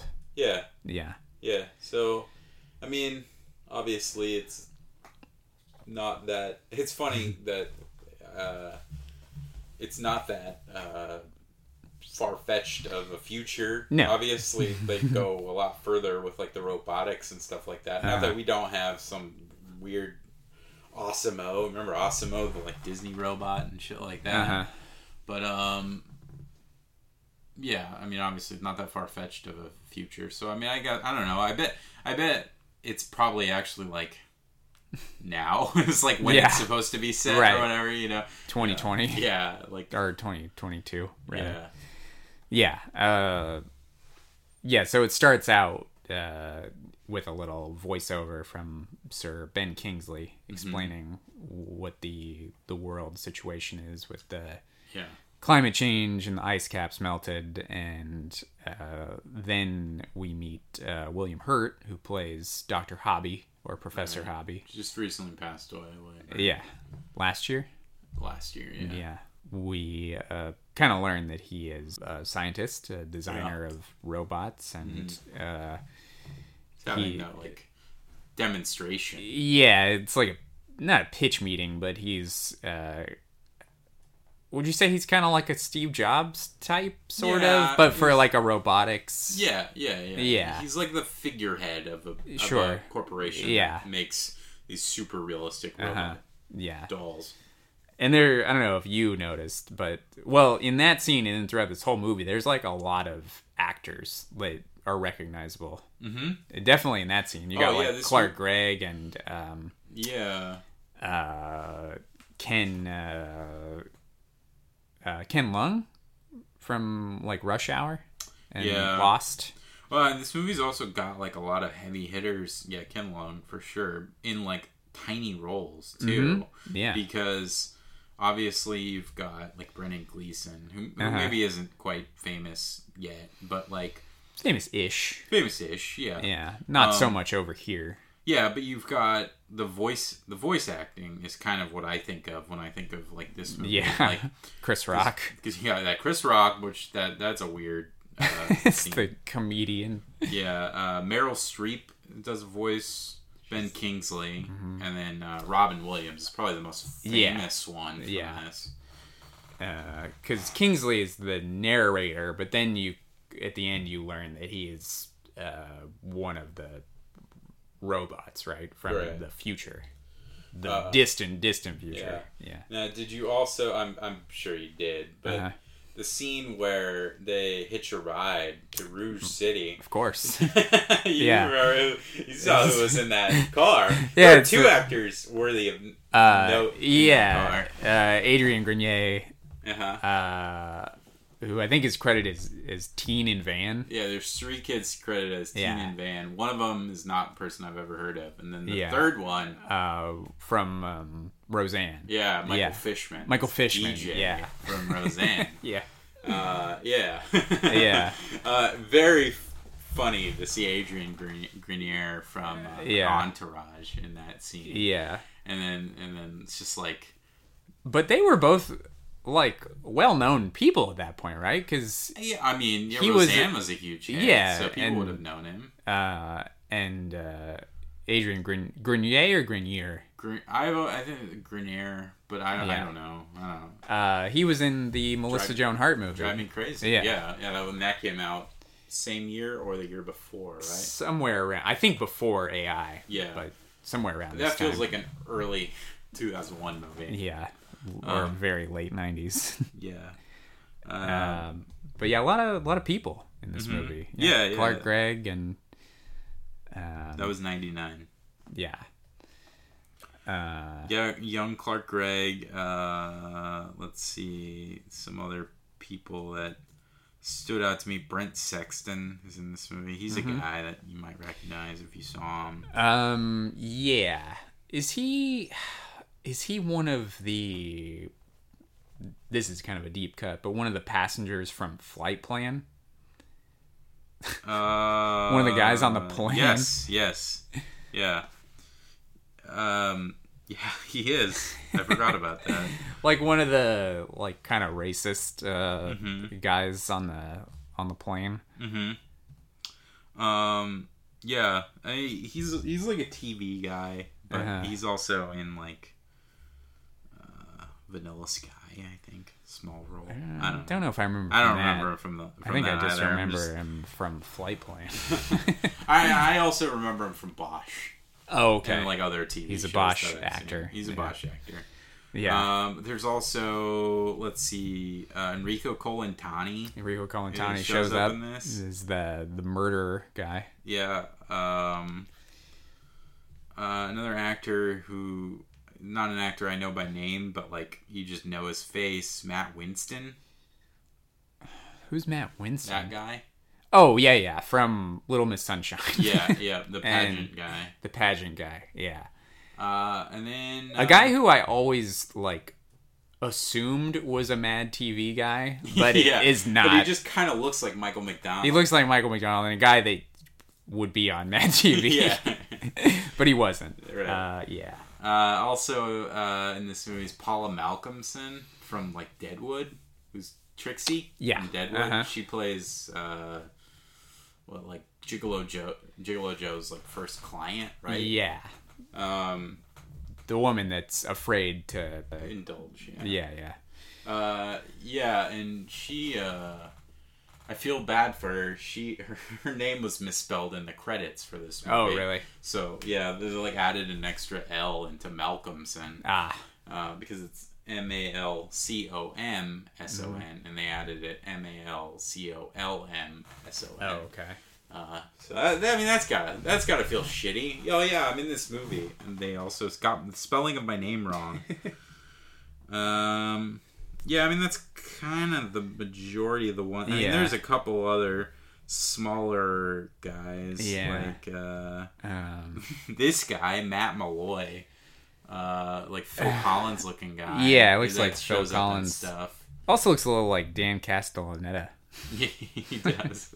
um, Uh, yeah, I can't. What was he in AI? He was. Uh, he's credited as robot repairman. yeah. Oh, he's yeah, one yeah. of the he was fixing him when he gets like spinach. when he in gets his spinach. body. Yeah, that's Yeah. right. All right. So it's in the near future. Uh, we basically meet this family that is kind of experiencing a loss of sorts. Like their son, they think he's dying, Yeah. but it ultimately turns out that he's not dying.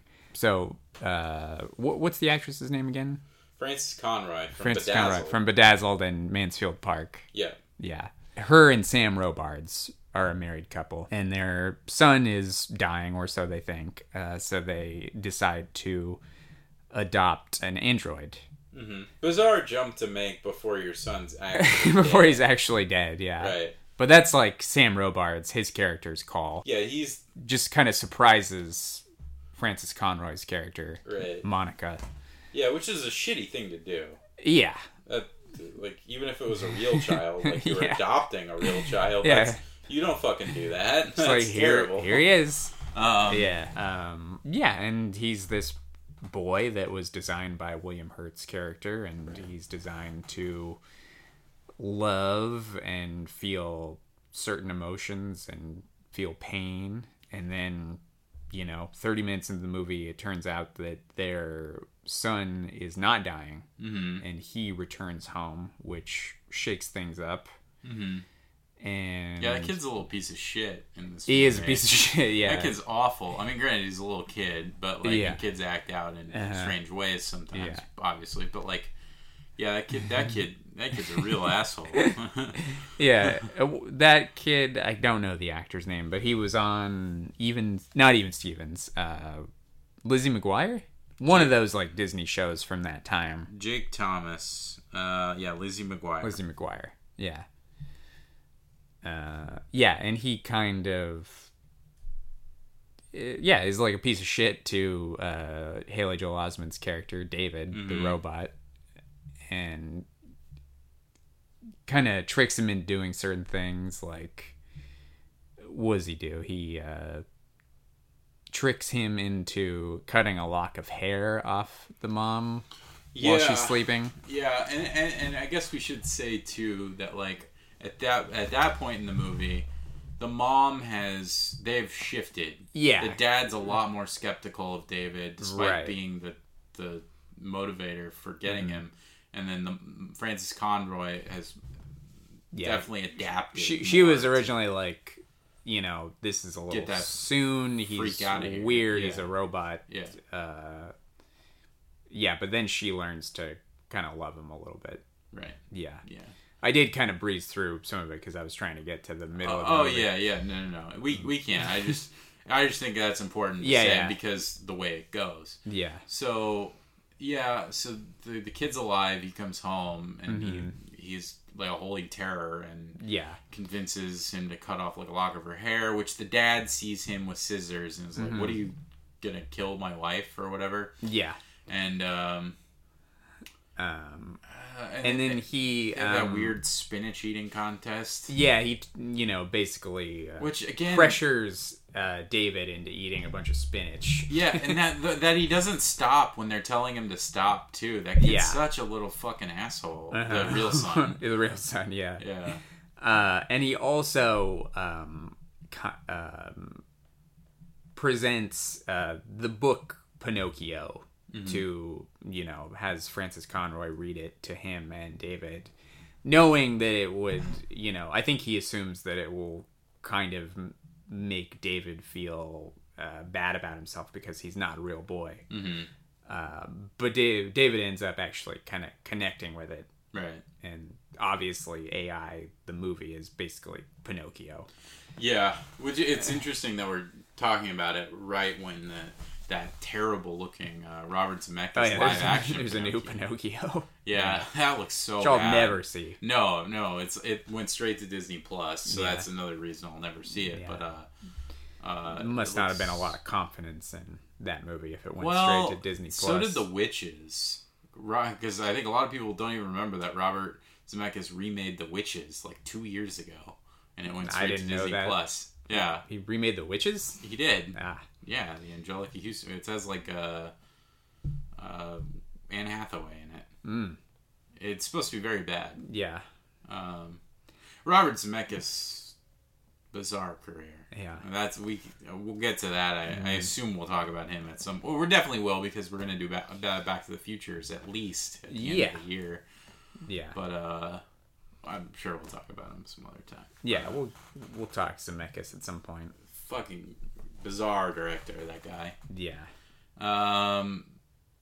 Uh, So where were okay? So with the plot, Uh, yeah. So the uh, the kid uh, is a, a pretty big jerk to David, and the there's a scene after the spinach eating contest where it's the kid's birthday. What's the kid's name? The character name Martin. Martin. Yeah. Uh, it's his birthday. He's got some friends over at the house, and they're having like a little pool party. And the the kids are like kind of mean to David, and they're uh, like asking if uh, he can like feel pain and stuff like that. And they're like, "Well, let's do a test." And one of them uh, like stabs That him That kid's a psycho. stabs David with a knife, Like a or pokes him with a knife. Yeah. Yeah. Well, he goes to. Oh wait, does he actually do it, or does he just start to and then? Oh, I thought David he actually uh, poked him. He might. Yeah, and he might. That startled David because he could feel pain, so Right. he like freaked out and grabbed Martin, and they fall in the pool. Mm-hmm. Uh, and Martin is obviously still recovering from whatever illness he had, Yeah. and he can't be underwater. Right. Uh, So why throw that kid a pool party? bad idea. bad idea. Uh, yeah, cover the pool up. Um, Yeah. So, uh, yeah, he pulls the kid into the pool, but that's mostly because David is, you know, scared. Mm-hmm. Uh, kid almost drowns because of this, and the, that's basically the catalyst for um, Monica and her husband deciding to get rid of David. They're like, he's too dangerous. We gotta take him back to the factory the New Jersey Cybernetics Company or whatever it's called. So uh, Monica says to David, "All right, we're gonna go for a little drive this day, just you and I." And That's a great scene. when Uh, she gets rid of him. Yeah. Not like a fun scene, but Uh-huh. like like just like I think like when I think of the stuff that works in this movie, like Mhm. all of the all of the stuff leading up to that and that scene Yeah. are to me what works the best. The- it's like the most The stuff with stuff. the family. yeah. Yeah. I think that's like the most unique kind of area that you could explore Mm-hmm. for this story. Yeah.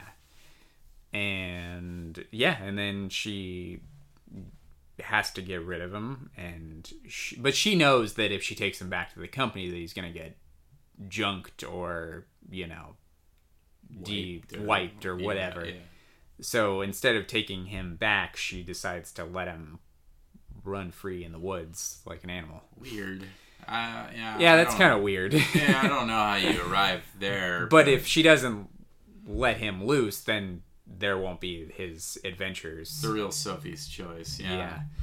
Uh, Uh, yeah, and then that's when the movie kind of has a pretty jarring tonal shift. yeah, that's Like, when. Everything feels very cohesive visually, Mhm. and then and then it gets much more wild. Which I mean, I guess they're supposed to like live in a nice house in the suburbs or whatever, Uh-huh.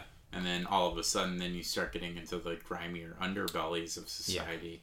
Yeah. Um, Rouge City. Yeah, and this movie, uh, just something I noticed, but like, I, I, I don't, I didn't remember it at the time. I'm, I'm Uh-huh. maybe I noticed it at the time, but I didn't remember it over the last like you know couple decades. Uh-huh.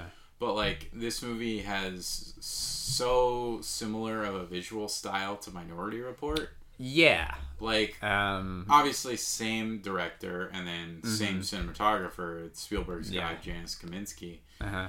Um, but like, it has this very similar. Not not all the sets and stuff like that, but like this like kind of like heavy film grain look to it, which I think looks really cool. Yeah. with like this bright lighting. Uh-huh. Yeah, like it. I, I don't know how to explain it exactly, but there's a they have a very similar visual style. I, I did notice the grain like as soon as it started. and I didn't remember that from Yeah. before. yeah. Yeah. And uh, certain other things about the movie, like the technology, some of it kind of reminded me of Minority Report. Yeah. Like when the future robots were um, kind of reading the memories in David's head and they were scanning through it on whatever device they had, like the flashes of that kind of reminded me of the precog stuff in Minority Report. Yeah. Uh, yeah, so I do, I definitely noticed some similarities. Uh, but yeah, so once she lets David out into the woods, that's when, like, She lets him out with Teddy too. with Teddy, talking yes, Teddy, the bear. talking teddy bear. Who that got? I don't. I, I really like Teddy's like probably one of my favorite. Teddy's a great character. movie. Yeah. yeah, Um, the guy who like voiced that, like I expected that to be like a bigger star, but I think he was just like Just a a, voice- voice actor. yeah. Yeah, which is cool because Mm-hmm. he was good and he has like he has like a very like interesting. It doesn't sound. You're like, oh, how would you think a talking teddy bear would sound in a movie? yeah, and you would think goofier, and he just sounds right. like like Robin Williams or something. yeah, right. Yeah. And, and he just sounds like kind of like an old guy, and that's Yeah. he was. uh, yeah, a little more monotone Mhm. than you'd think. Kind of, kind of similar to Hal from 2001. Yeah, yeah, Um, uh, yeah. I, I like the Teddy character. Yeah. So, yeah. So when David is kind of let loose in the woods, that's when the it kind of starts to become more of an episodic movie. Yeah, And then that's when you meet uh it jumps to Gigolo Joe pretty much right at the, you know, end of that act. Right. Like at the 50 minute mark or whatever. Yeah, And uh Gigolo Joe and Gigolo Jean. Uh huh. I like Gigolo Joe. Uh, I, I don't know if you know a lot of super interesting stuff happens with his character, but I do like no, Jude Law as uh, Gigolo Joe. And yeah, I like did- the character. You're right. I also, I mean, it was also good. It was it was a good character for Jude Law at that time because that was like the start of Jude Law, the movie star, Mhm. in that kind of brief window when he was Yeah. like a megastar or whatever. Right. And like that's an it's an interesting character compared to like just being like a pretty boy or whatever. Yeah. Obviously, like he has to be pretty for the role, Uh-huh. but like, Yeah. um, yeah, yeah. No, I'm. I, I, there's ideas in this middle portion of the movie that I think are interesting and would Mm-hmm. make their own interesting movie. yeah. But But kind of lumped in with the rest of AI, I don't know. yeah, to me, like basically, Doesn't quite gel. until you get to the the end, which is what people hated about this movie at the time. Like Mm-hmm. Until you get to the end, a lot of that feels Yeah. eh, I could take it or leave it. I mean, like some of it's interesting on its own, but like when it's bookended by what it's bookended with, it doesn't work for me all that much. Yeah. It's like I don't know. So you see Gigolo Joe.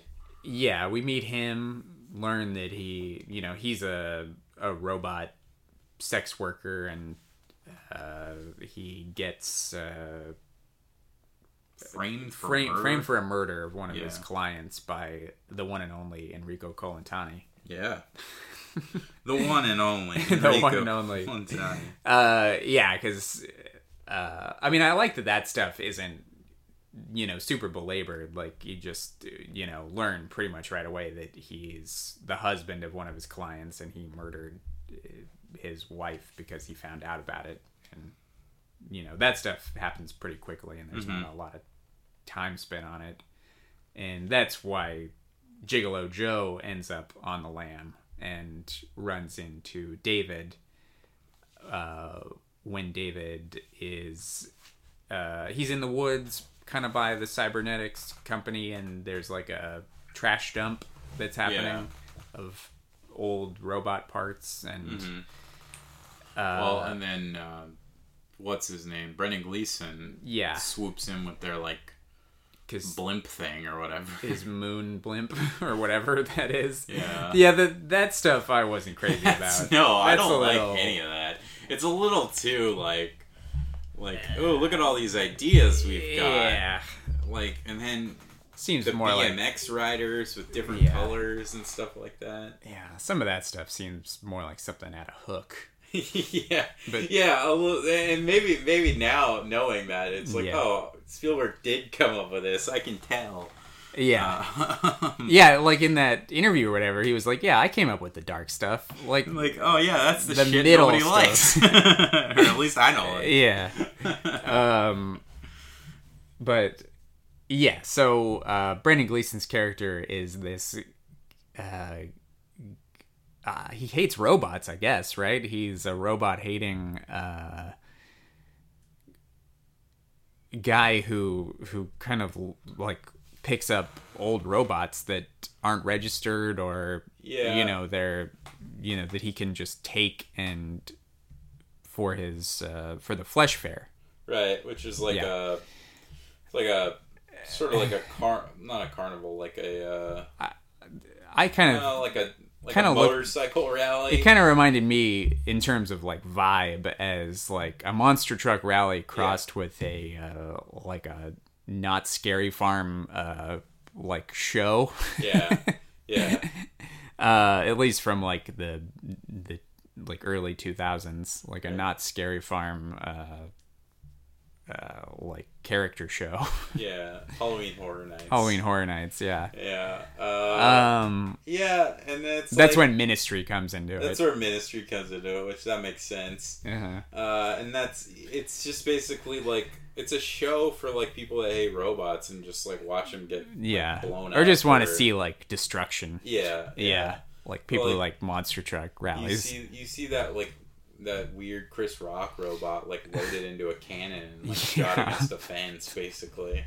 Uh, like I now that was when like I I'm at this point I'm just like I can see why I don't really care for this movie all that much actually. yeah Like because I think before that, like all the earlier stuff, I'm like, oh, I, this is better than I remember. And then, yeah and then you get to some of the middle part stuff, and I'm Yeah. like, oh, okay, no, um, never mind. Right. Um, yeah, and then um, somebody notices David because he looks like a child that's about to be, you know, murdered Yeah. in this circus show.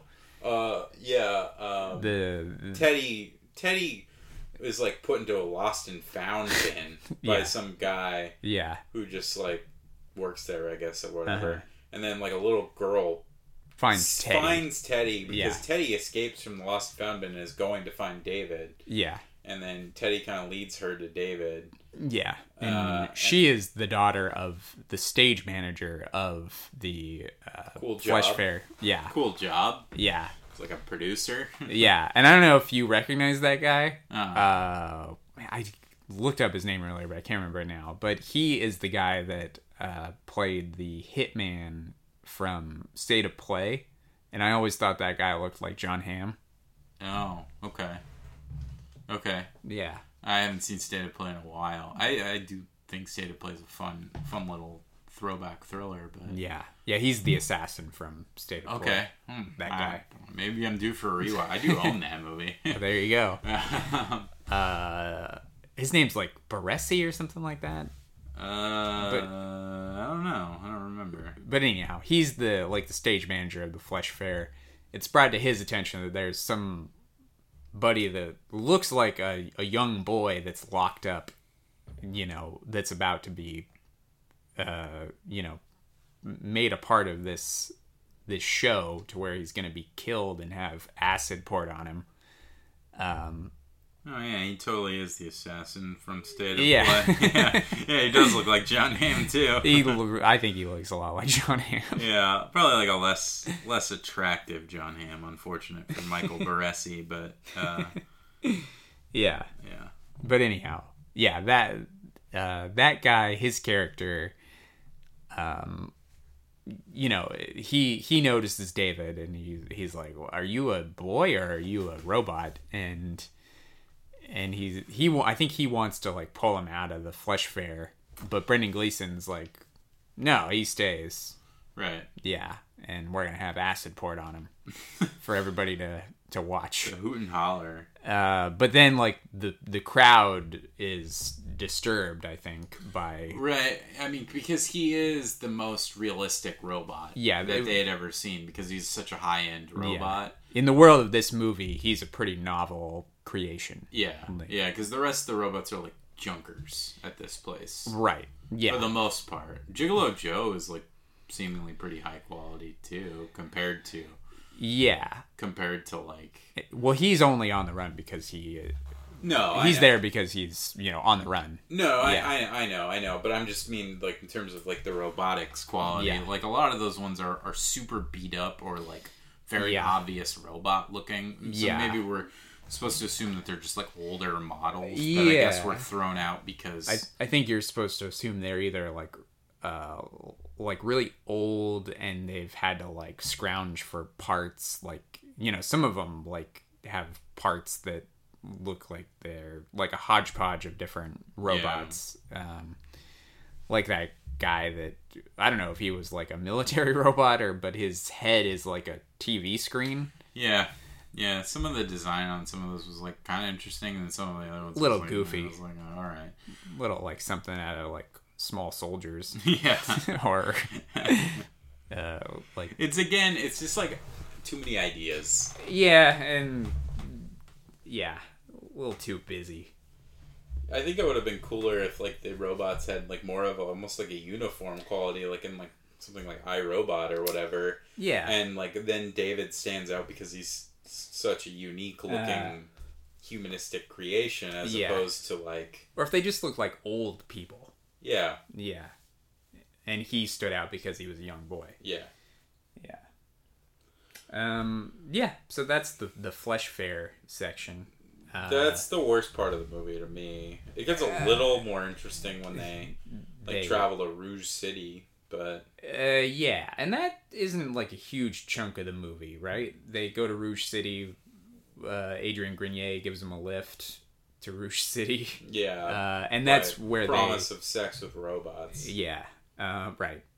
Uh, and the most important thing that happens there is they go to see Doctor Know, right? Yeah, Who's Robin Williams. Voiced by Robin Williams, who's just like a Google, basically. Yeah, Yeah. Ask Jeeves or whatever. uh, uh, because David is convinced that the blue fairy from Pinocchio. It might be real, and you know he's trying to find the blue fairy to, in the hopes that the blue fairy will be able to turn him into a real boy. Therefore, uh, his mom will love him more.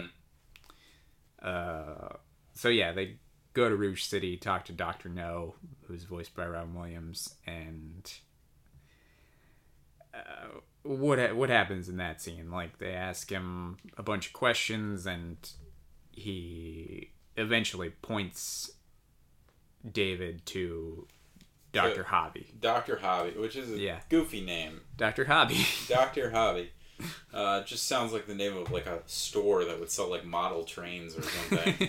um, yeah, so he Yeah. points it, and then that's when he finds out what he is. I guess, Yeah. right? Like he sees the copies of himself and right stuff. yeah so after doctor the doctor Know scene the they're like in, at Rouge, like in Rouge City, like on the streets, and the police show up because they have found Jude Law, who's wanted for murder, and uh, that's when David uh, jacks a uh, helicopter, an, an, that scene. an amphibicopter, as it's yeah, called, yeah, that Uh, scene's not great. yeah. I don't think.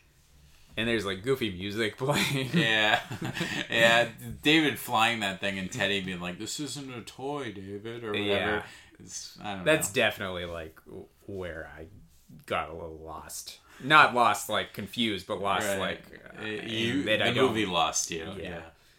Yeah. Um, yeah. So David jacks the the helicopter, and uh, they they know that they're looking for Doctor Hobby, so they go to Manhattan to his building. Doctor Hobby's company. Yeah, that's where he realizes that where he came from, and he sees all the other Davids. Right. And then he tries to kill himself. Yeah. He like jumps off a building. yeah, he realizes.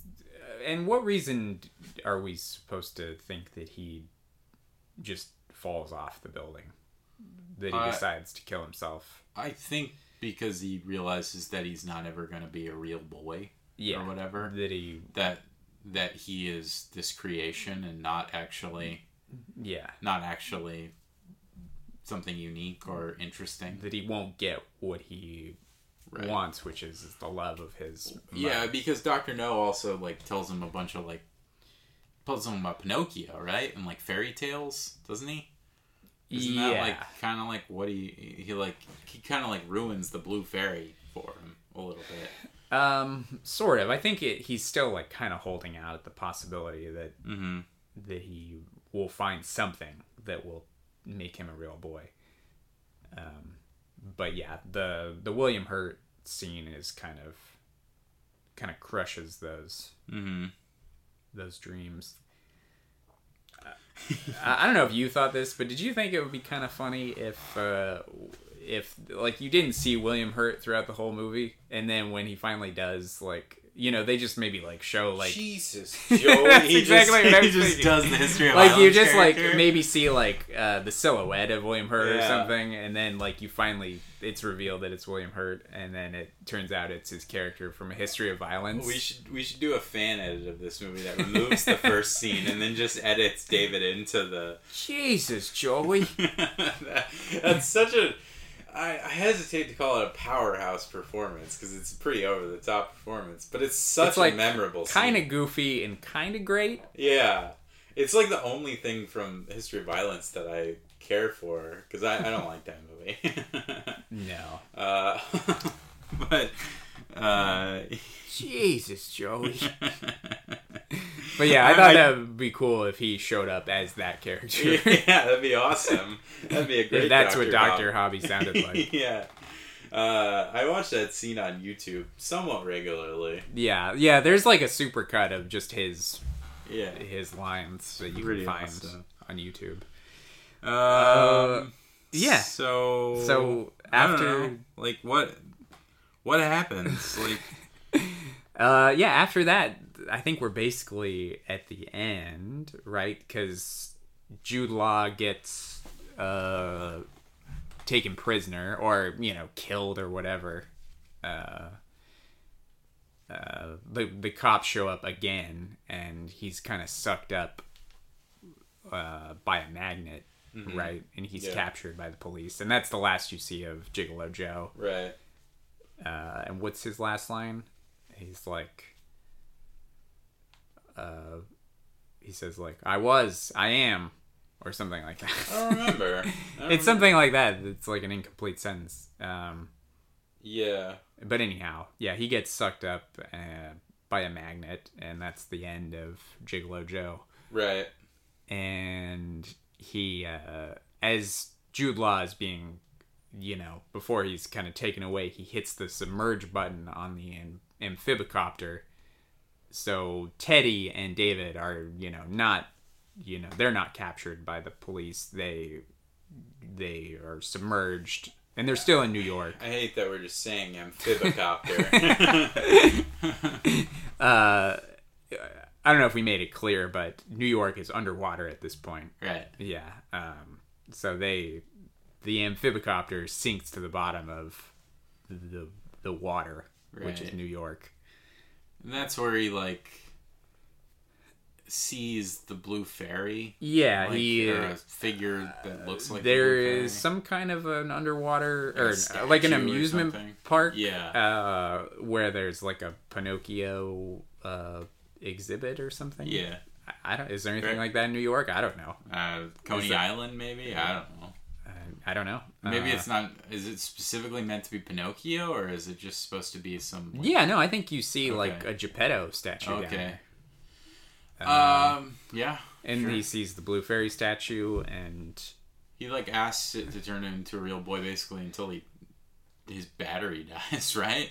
uh, yes, uh, that yeah, the amph- amphibicopter uh, gets stuck down there uh, because the there's like a Ferris wheel that falls on the amphibicopter, and yeah, David and Teddy get stuck down there, and uh, yeah, David is just is repeatedly asking the Blue Fairy to help him. Yeah.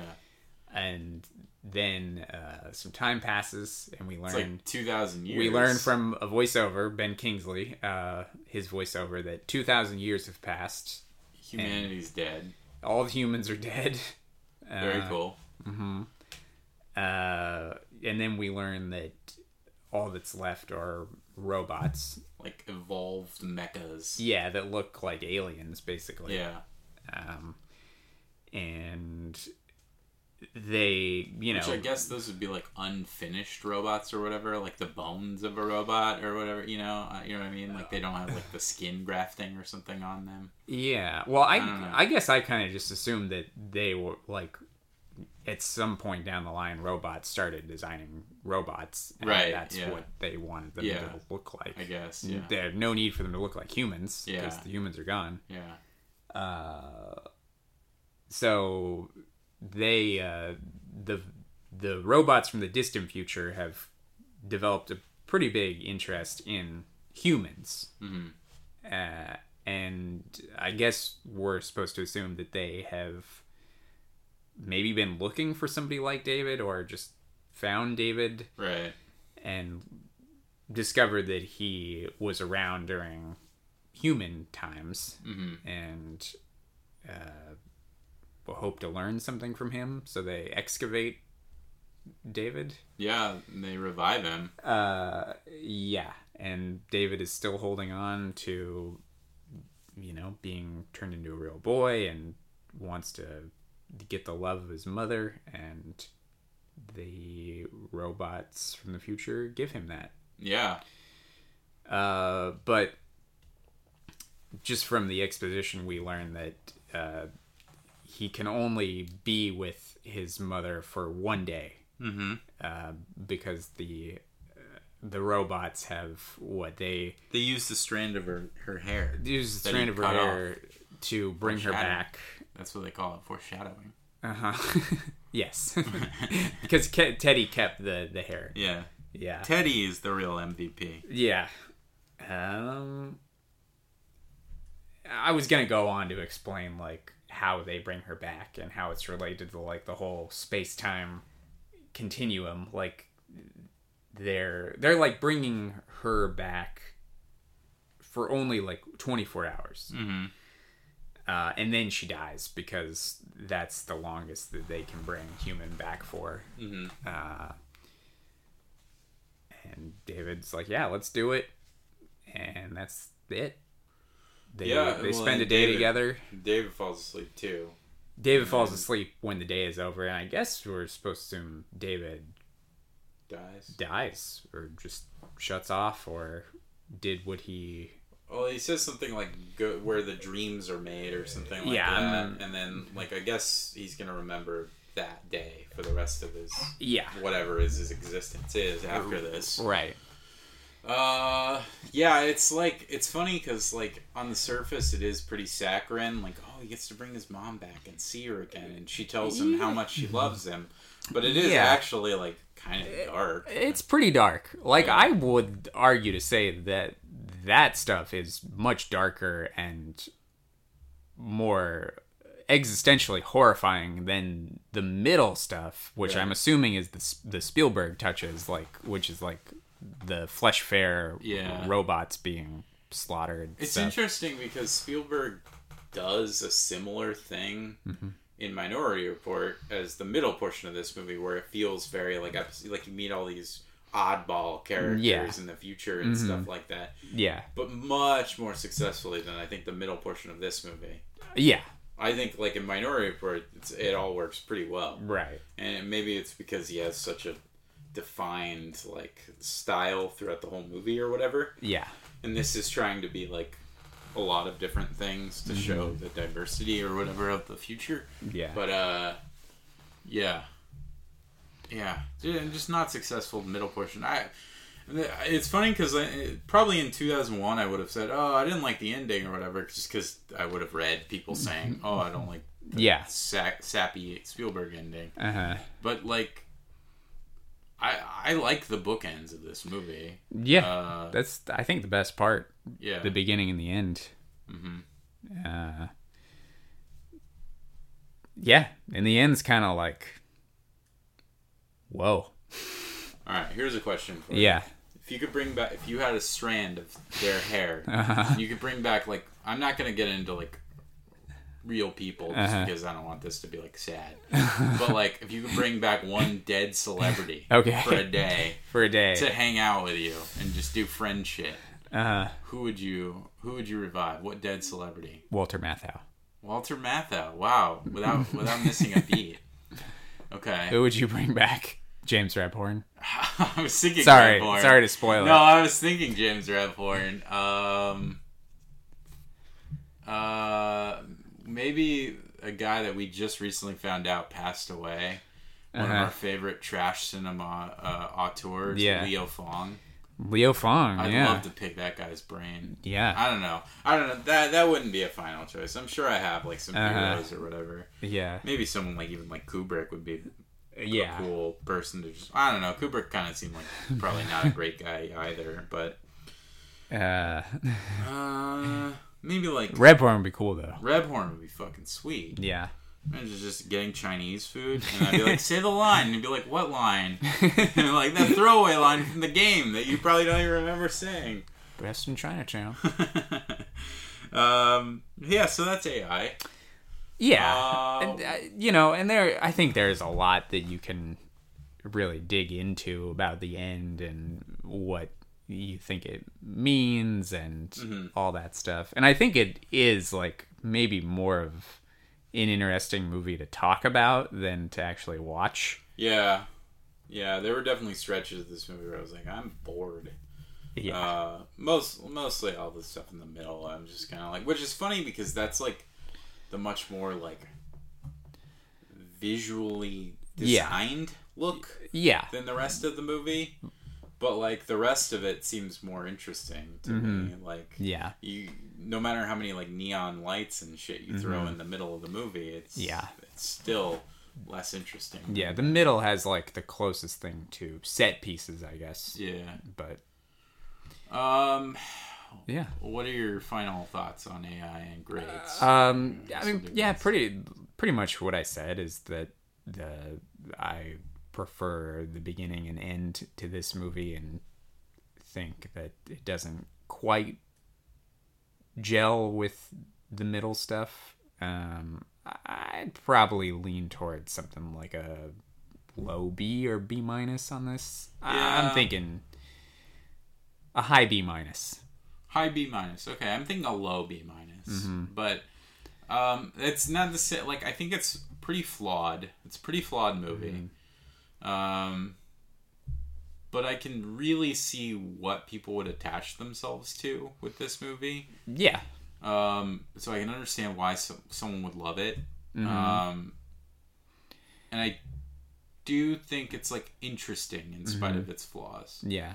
I think you could like talk about what you think the ending of this movie means for Right. a long period of time. Yeah, But it's a very forgotten movie in At this point, yeah. yeah, because I mean, obviously it has its fans that love it, but like, yeah.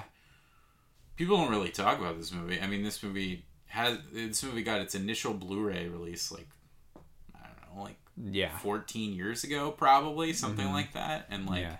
hasn't been released on home video. They haven't done like a special edition. They haven't done Mm-hmm. a 4K edition. Yeah. Uh, I don't remember. I mean, I, I don't have cable anymore, but Mm-hmm. like I don't remember the last time like I would have just saw this movie on TV or anything. No, I I haven't seen this since probably 2002 when I bought it on DVD. same. Yeah. Um, yeah. So that's AI. That's AI. Uh, well, we should probably do Kubrick lists just to wrap this episode up, even Yeah, though we but- won't include AI, obviously. Yeah. Let, let's do the Kubrick list. Uh, I've got Let's do these lists. Let's do the lists. Uh, so I've got a few more than you because I have seen all of them. Yeah, you've seen all of them. I've Yeah. I've seen eight. I mean, I would say I've seen like the most famous eight. Not maybe not Yeah. necessarily the best, but I don't know if you need to see like Fear and Desire. and- yeah, that one I'll probably never get around to. Probably I okay. probably won't ever get to Lolita. Well, I don't know. Never. I never say never. Yeah. Especially with someone like of his stature, but Mm-hmm. I haven't seen Lolita either. I don't know when I'll get to that. Yeah. But obviously, I'm going to watch Paths of Glory soon. Now that I Yeah. Mm-hmm. own it, thanks to you. And I do want to see The Killing as well. Yeah. Uh, all right. Well, I'll uh, I'll start.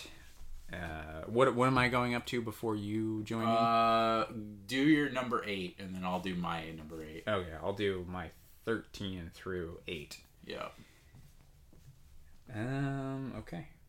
I just realized that I got a pretty good movie at number eight, so that means this is a good list. Yeah. Well, I mean, my whole list is like at least pretty good. Yeah. Yeah. Um. Okay. So my number thirteen is Fear and Desire. Okay. Uh, my number twelve is Lolita. Which Humbert, Humbert. yeah, which again is a movie I think has good performances, but just doesn't. Uh, Oh, it's also creepy. it's also a little creepy, and, And then I think even even Kubrick has like not like he yeah, hasn't like denounced it or anything, but like No. he's like, oh, I didn't quite make the movie that I wished Yeah. I could have made, or Yeah, I think he kind of thought he had trouble working within the uh, like the the codes, Right. like to you know, so it could be released. Um, but yeah, that's my number twelve, Lolita, and uh, my number uh, eleven is uh, Spartacus. I'm Spartacus. Uh, you know, a movie I actually enjoyed on this more recent rewatch than I thought I would. yeah, I mean, I kind of like some of those like yeah, older like 50s and 60s like sword and sandal movies. Yeah. Like they're kind of fun. and that's probably the best of them. Yeah, I yeah. would think. Yeah. Uh, number 10 is Killer's Kiss, uh, which is just a, an easy, like, noir to, to watch. Yeah, it's And also like just a little over an hour long. Yeah. Can't beat that. Yeah. It's got a real cool uh, mannequin warehouse fight scene. Yeah. Uh, and then uh, number 9 is A Clockwork Orange. Okay. Um, and then 8, uh, which is. Am, wait, am I doing my 8? Yeah, Okay. you can do your eight and I'll do mine. Uh, number eight is a movie that I say I like quite a bit, um, but it's still my number eight, and that is Full Metal Jacket. okay. Yeah. Uh, yeah. I mean, like, uh, for me, most of the list is pretty damn good. Uh, number eight, Spartacus. I, I might like it more than a Clockwork Orange, but for right Yeah. now, I have it. I have it behind it. Yeah. Um, yeah, I don't know. It's like fine. I think it's just kind of like like we were saying. Like it feels kind of anonymous for a Kubrick movie. Uh-huh. Like, like I don't know. If you told me any of those like directors did that movie, like that were big in that era, Yeah. like I'd probably believe it. Uh huh. Um, David Lean or something Right. like that. You know. Um, and who who was uh, Anthony Mann was supposed to direct Spartacus, or did like the first hour or something? like Oh, that? like when it was like with Mar- Marlon Brando or whatever. I, I don't know about that, but I think it was made uh, like a good chunk of Mm. the beginning of the movie was filmed by Oh, not Stanley fired. Kubrick. Yeah. Yeah, fired or quit or something, Yeah. and then Kirk Douglas got Kubrick on the Got his old pal Oh. Stan. on the horn. Right. And then Yeah. they never worked together again. After that, no, I don't think I think so. I think he like tried to get Kirk Douglas to be in Lolita. That's what I heard. Yeah. would have been weird. Would have been Probably. weird. Yeah. Uh, Well, weirder. yeah, weirder. Uh, okay, and then my number uh, seven is Doctor Strangelove. Wow. Yeah, Wow. Solid number seven. it's a good number seven. Uh, my number seven is Clockwork Orange. Mm-hmm. Yeah, It's all right. It's like it's good, but Mm. it's it's it's like the least revisitable revisitable. I Yeah, guess like rewatchable. The one I rewatchable of of like the the, the major yeah, Kubricks that I've seen. right. Um, yeah, and then from here on, I'd say these are all like four and a half, five star movies. Um, number six for me is Paths of Glory. Okay. Yeah. Number six for me is Full Metal Jacket. Uh, and then five, I got The Killing. Okay. Wow. Killing's up there. Uh, five for me is Doctor Strangelove. Uh, And I think now we're we're gonna have the same. Now we have the same top four, just Yeah. probably in a slightly Different different, order, order. yeah. Uh, and then four for me is Barry Lyndon. that's also my number four. Yeah, Yeah. it's, it's a good number four. Mm-hmm. Oh, his top four is unimpeachable. Yeah. Uh, and then number three is The Shining. Okay. My number three is 2001, Mm. Space Odyssey. Mm-hmm. Um, and then uh, my number two is Eyes Wide Shut. Also my number two. Yeah. So we just flipped our Yeah. Our ones and Our ones and threes. threes, yeah. yeah. and I just want to bring this up because I should have brought it up earlier but didn't. But you have probably heard that famous story about how uh, Harvey Keitel was supposed to be in Eyes Wide Shut as the Sydney Pollack character, Mm-hmm. but uh, quit after Kubrick made him like walk through a door like thirty times or something like that. I don't know how many times, but Yeah. just made him like redo that one part, Yeah. and he just quit. That's awesome. Yeah. that's an awesome story. He would have been great, obviously, in Yeah. but like that's an awesome story. Yeah. Uh, but Sydney Pollack kind of like is somehow perfect for that Uh, part. s- yeah, he is. He's like a good like skeevy older business guy. yeah, Like, he- that would probably be involved in some kind of sex cult like that. yeah, like, something nefarious. Yeah, yeah, you believe it. yeah, Yeah, he was good at that. Like even in like lesser movies, like in like Changing Lanes and stuff. Mm. Oh, Like, yeah, he shows that's up right. in that before he passed away. Yeah. Uh-huh. A 2002 movie, Changing Yeah, Lanes. yeah. yeah, Uh, I liked Sydney Pollack the actor. yeah. I probably like Sydney Pollack the actor better than Sydney Pollack the director. I mean, I didn't don't think about that, but probably. I mean, to be honest, I always think of him in Eyes Wide Shut. Right. Well, yeah. I mean, he's got he's got some he's got some funny stuff that he does in Eyes Wide Shut. Yeah. Um, yeah. Um, and then uh, my number one, I think it's obvious, is uh, 2001. Yeah. Uh, inspirational namesake for our show. Mm-hmm. Uh, my number one is The Shining.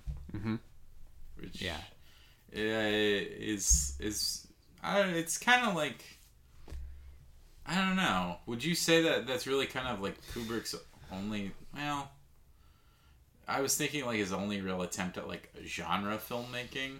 Mm, I mean, I mean, I, I suppose he kind of did a little bit of everything. Yeah, like, he, did. Yeah, I guess no. Yeah, because he did sci-fi. He did horror. Sci-fi, did like crime, noir, Yeah, yeah, you're right. I guess, war, a lot of war. yeah, I guess. I mean, like But like, we're so we're so inundated with like highbrow horror movies these days uh, yeah, that like it's easy to forget that like Yeah.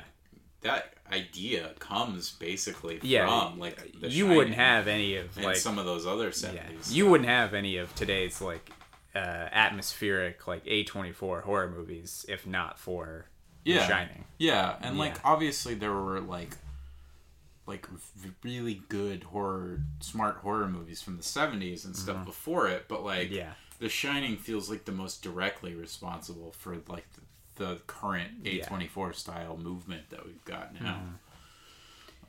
Yeah, I, I mean, I, I, you can't really argue with any of those top four though. Like, Mm-hmm. if, if someone told me their favorite was any of those, I'd be like, yeah, I, I get it. yeah, And on some days, maybe even like my order would be different. But Mm-hmm. as of right now, I'm still good with that ranking. yeah. And it, it is cool that Eyes Wide Shut has kind of become more favorable in a lot of people's Yeah, uh, I don't know if that's just because like the people who saw it, you know, in the late '90s were people that are like our age, and it's just you know become like millennials or whatever, just like Eyes Wide Shut. But back then, people didn't like it, and Yeah. I remember uh, I read maybe it was like an E Weekly or something. I read. Uh, like a list of I think David Koepp's like all time guilty pleasures and he had that on his list and i was like guilty pleasure that's like a great movie that's that's annoying for someone that you think would be like smart enough to recognize that's not a guilty pleasure. yeah Eh, I mean, the whole concept of guilty pleasure, I think, is kind of stupid anyway. Sure. but Yeah. like, just like something or don't. Like, who Yeah. cares? I don't really give a shit. I like the movie House Guest, and I also like The Shining. Like, yeah you can like both. yeah but i think it's just cool that uh, eyes wide shuts kind of become more well regarded over the years Oh yeah, definitely regarded as like a classic by a lot more people nowadays than Yeah. back then. Back then, it had that like that weird like, ooh, it's it's it's a lurid sex movie with yeah Tom Cruise and Nicole Kidman, Mm. Right. naughty naughty or whatever, you know, and it's like naughty naughty yeah. looky looky looky looky. So yeah, Yeah. no, it's it's cool that it has the res- that it's getting the respect it deserves. Yeah, that movie's so good. hmm So good. yeah well I, I don't know i think that might be it for our discussion on kubrick and ai Kubrick, we, we achieved our goal. We Yeah. we talked Kubrick. There's obviously nothing gonna be nothing else to no that's addendums. it yeah uh, and we talked about all of ai and we did. I think we did it in a few hours, maybe three hours. Yeah, it was about three hours. Yeah. it's not gonna be one of our longest episodes. No. I mean it might be long, but not like the longest. yeah, and we talked about an entire filmography. Yeah, I actually think we were, despite promising this is like a loose episode. Once we actually got started, we Yeah. kind of we Pretty kind of actually stayed pretty on track. It's Pretty just we had a lot to go over. Yeah, yeah, It helps that we didn't talk for every Kubrick movie about every Kubrick movie for like at length. yeah, Yeah. we just kind of like, touch on it. Yeah. I mean they're famous movies. Not Yeah. a lot to be said about them.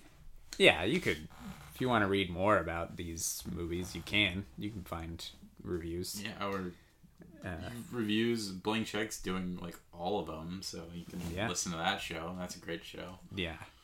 Uh, Uh, I know we're like wrapping up, but last kind of tangent. It's not really that much of a tangent because it's AI related. But um, uh, Roger Ebert, uh, when this came out, uh, AI that is, gave it a three star review, and then ten years later revised it and gave it a four star review. and uh, put it in his great movies list. Interesting. Mm-hmm. Uh, did what did he say? Did I it- think he. I mean, this is just kind of paraphrasing, but just that he like mi- missed the point, and uh, I, I can't remember exactly what he said, but just he basically said that he found it the ending to be kind of frustrating, and on upon rewatch thought it made like more sense. Okay. I mean, he wrote more specifics than Uh, that, but Yeah. yeah, Uh, yeah. I mean, Ebert was, I would say, generally a not insanely stubborn film critic. Like he kind of. Yeah. There were other, other things where he kind of talked about changing his opinion and stuff over the years, which Yeah. is good. Uh, I'm trying to think of some other ones, movies that I don't know. did he revised his opinion on? Yeah, yeah. Because I mean, I swear, I mean, I remember hearing him talk about him, but Yeah. But I just thought that was interesting that he came back like in I think 2011 and changed his mind. interesting because like no one was talking about AI. No, I mean I the only reason I could think about it is that it would have been the 10 year anniversary. Yeah, And maybe it got some like. Maybe that's when the Blu-ray came out or something. maybe, yeah. Or maybe it's when his when his great movies book came out. Yeah. Yeah. Uh yeah. So, there you have it. So Roger Ebert, check him out at rogerebert.com, Mm-hmm. a website that still exists and publishes movie reviews written by other film critics not named Roger Ebert. Yeah, but it's still rogerebert.com. Very weird to me. yeah. Uh, yeah. Yeah. Uh, so that's it. Uh-huh. We'll be back for a regular episode next time. Yeah, a Um, proper episode. a proper episode Uh-huh. Uh, on all about the Benjamins with Ice Cube and Mike Epps. Mike Epps. Uh, and that's about it. Mhm. So we'll see you then. Yeah, we'll catch you next time. Bye bye. Adios.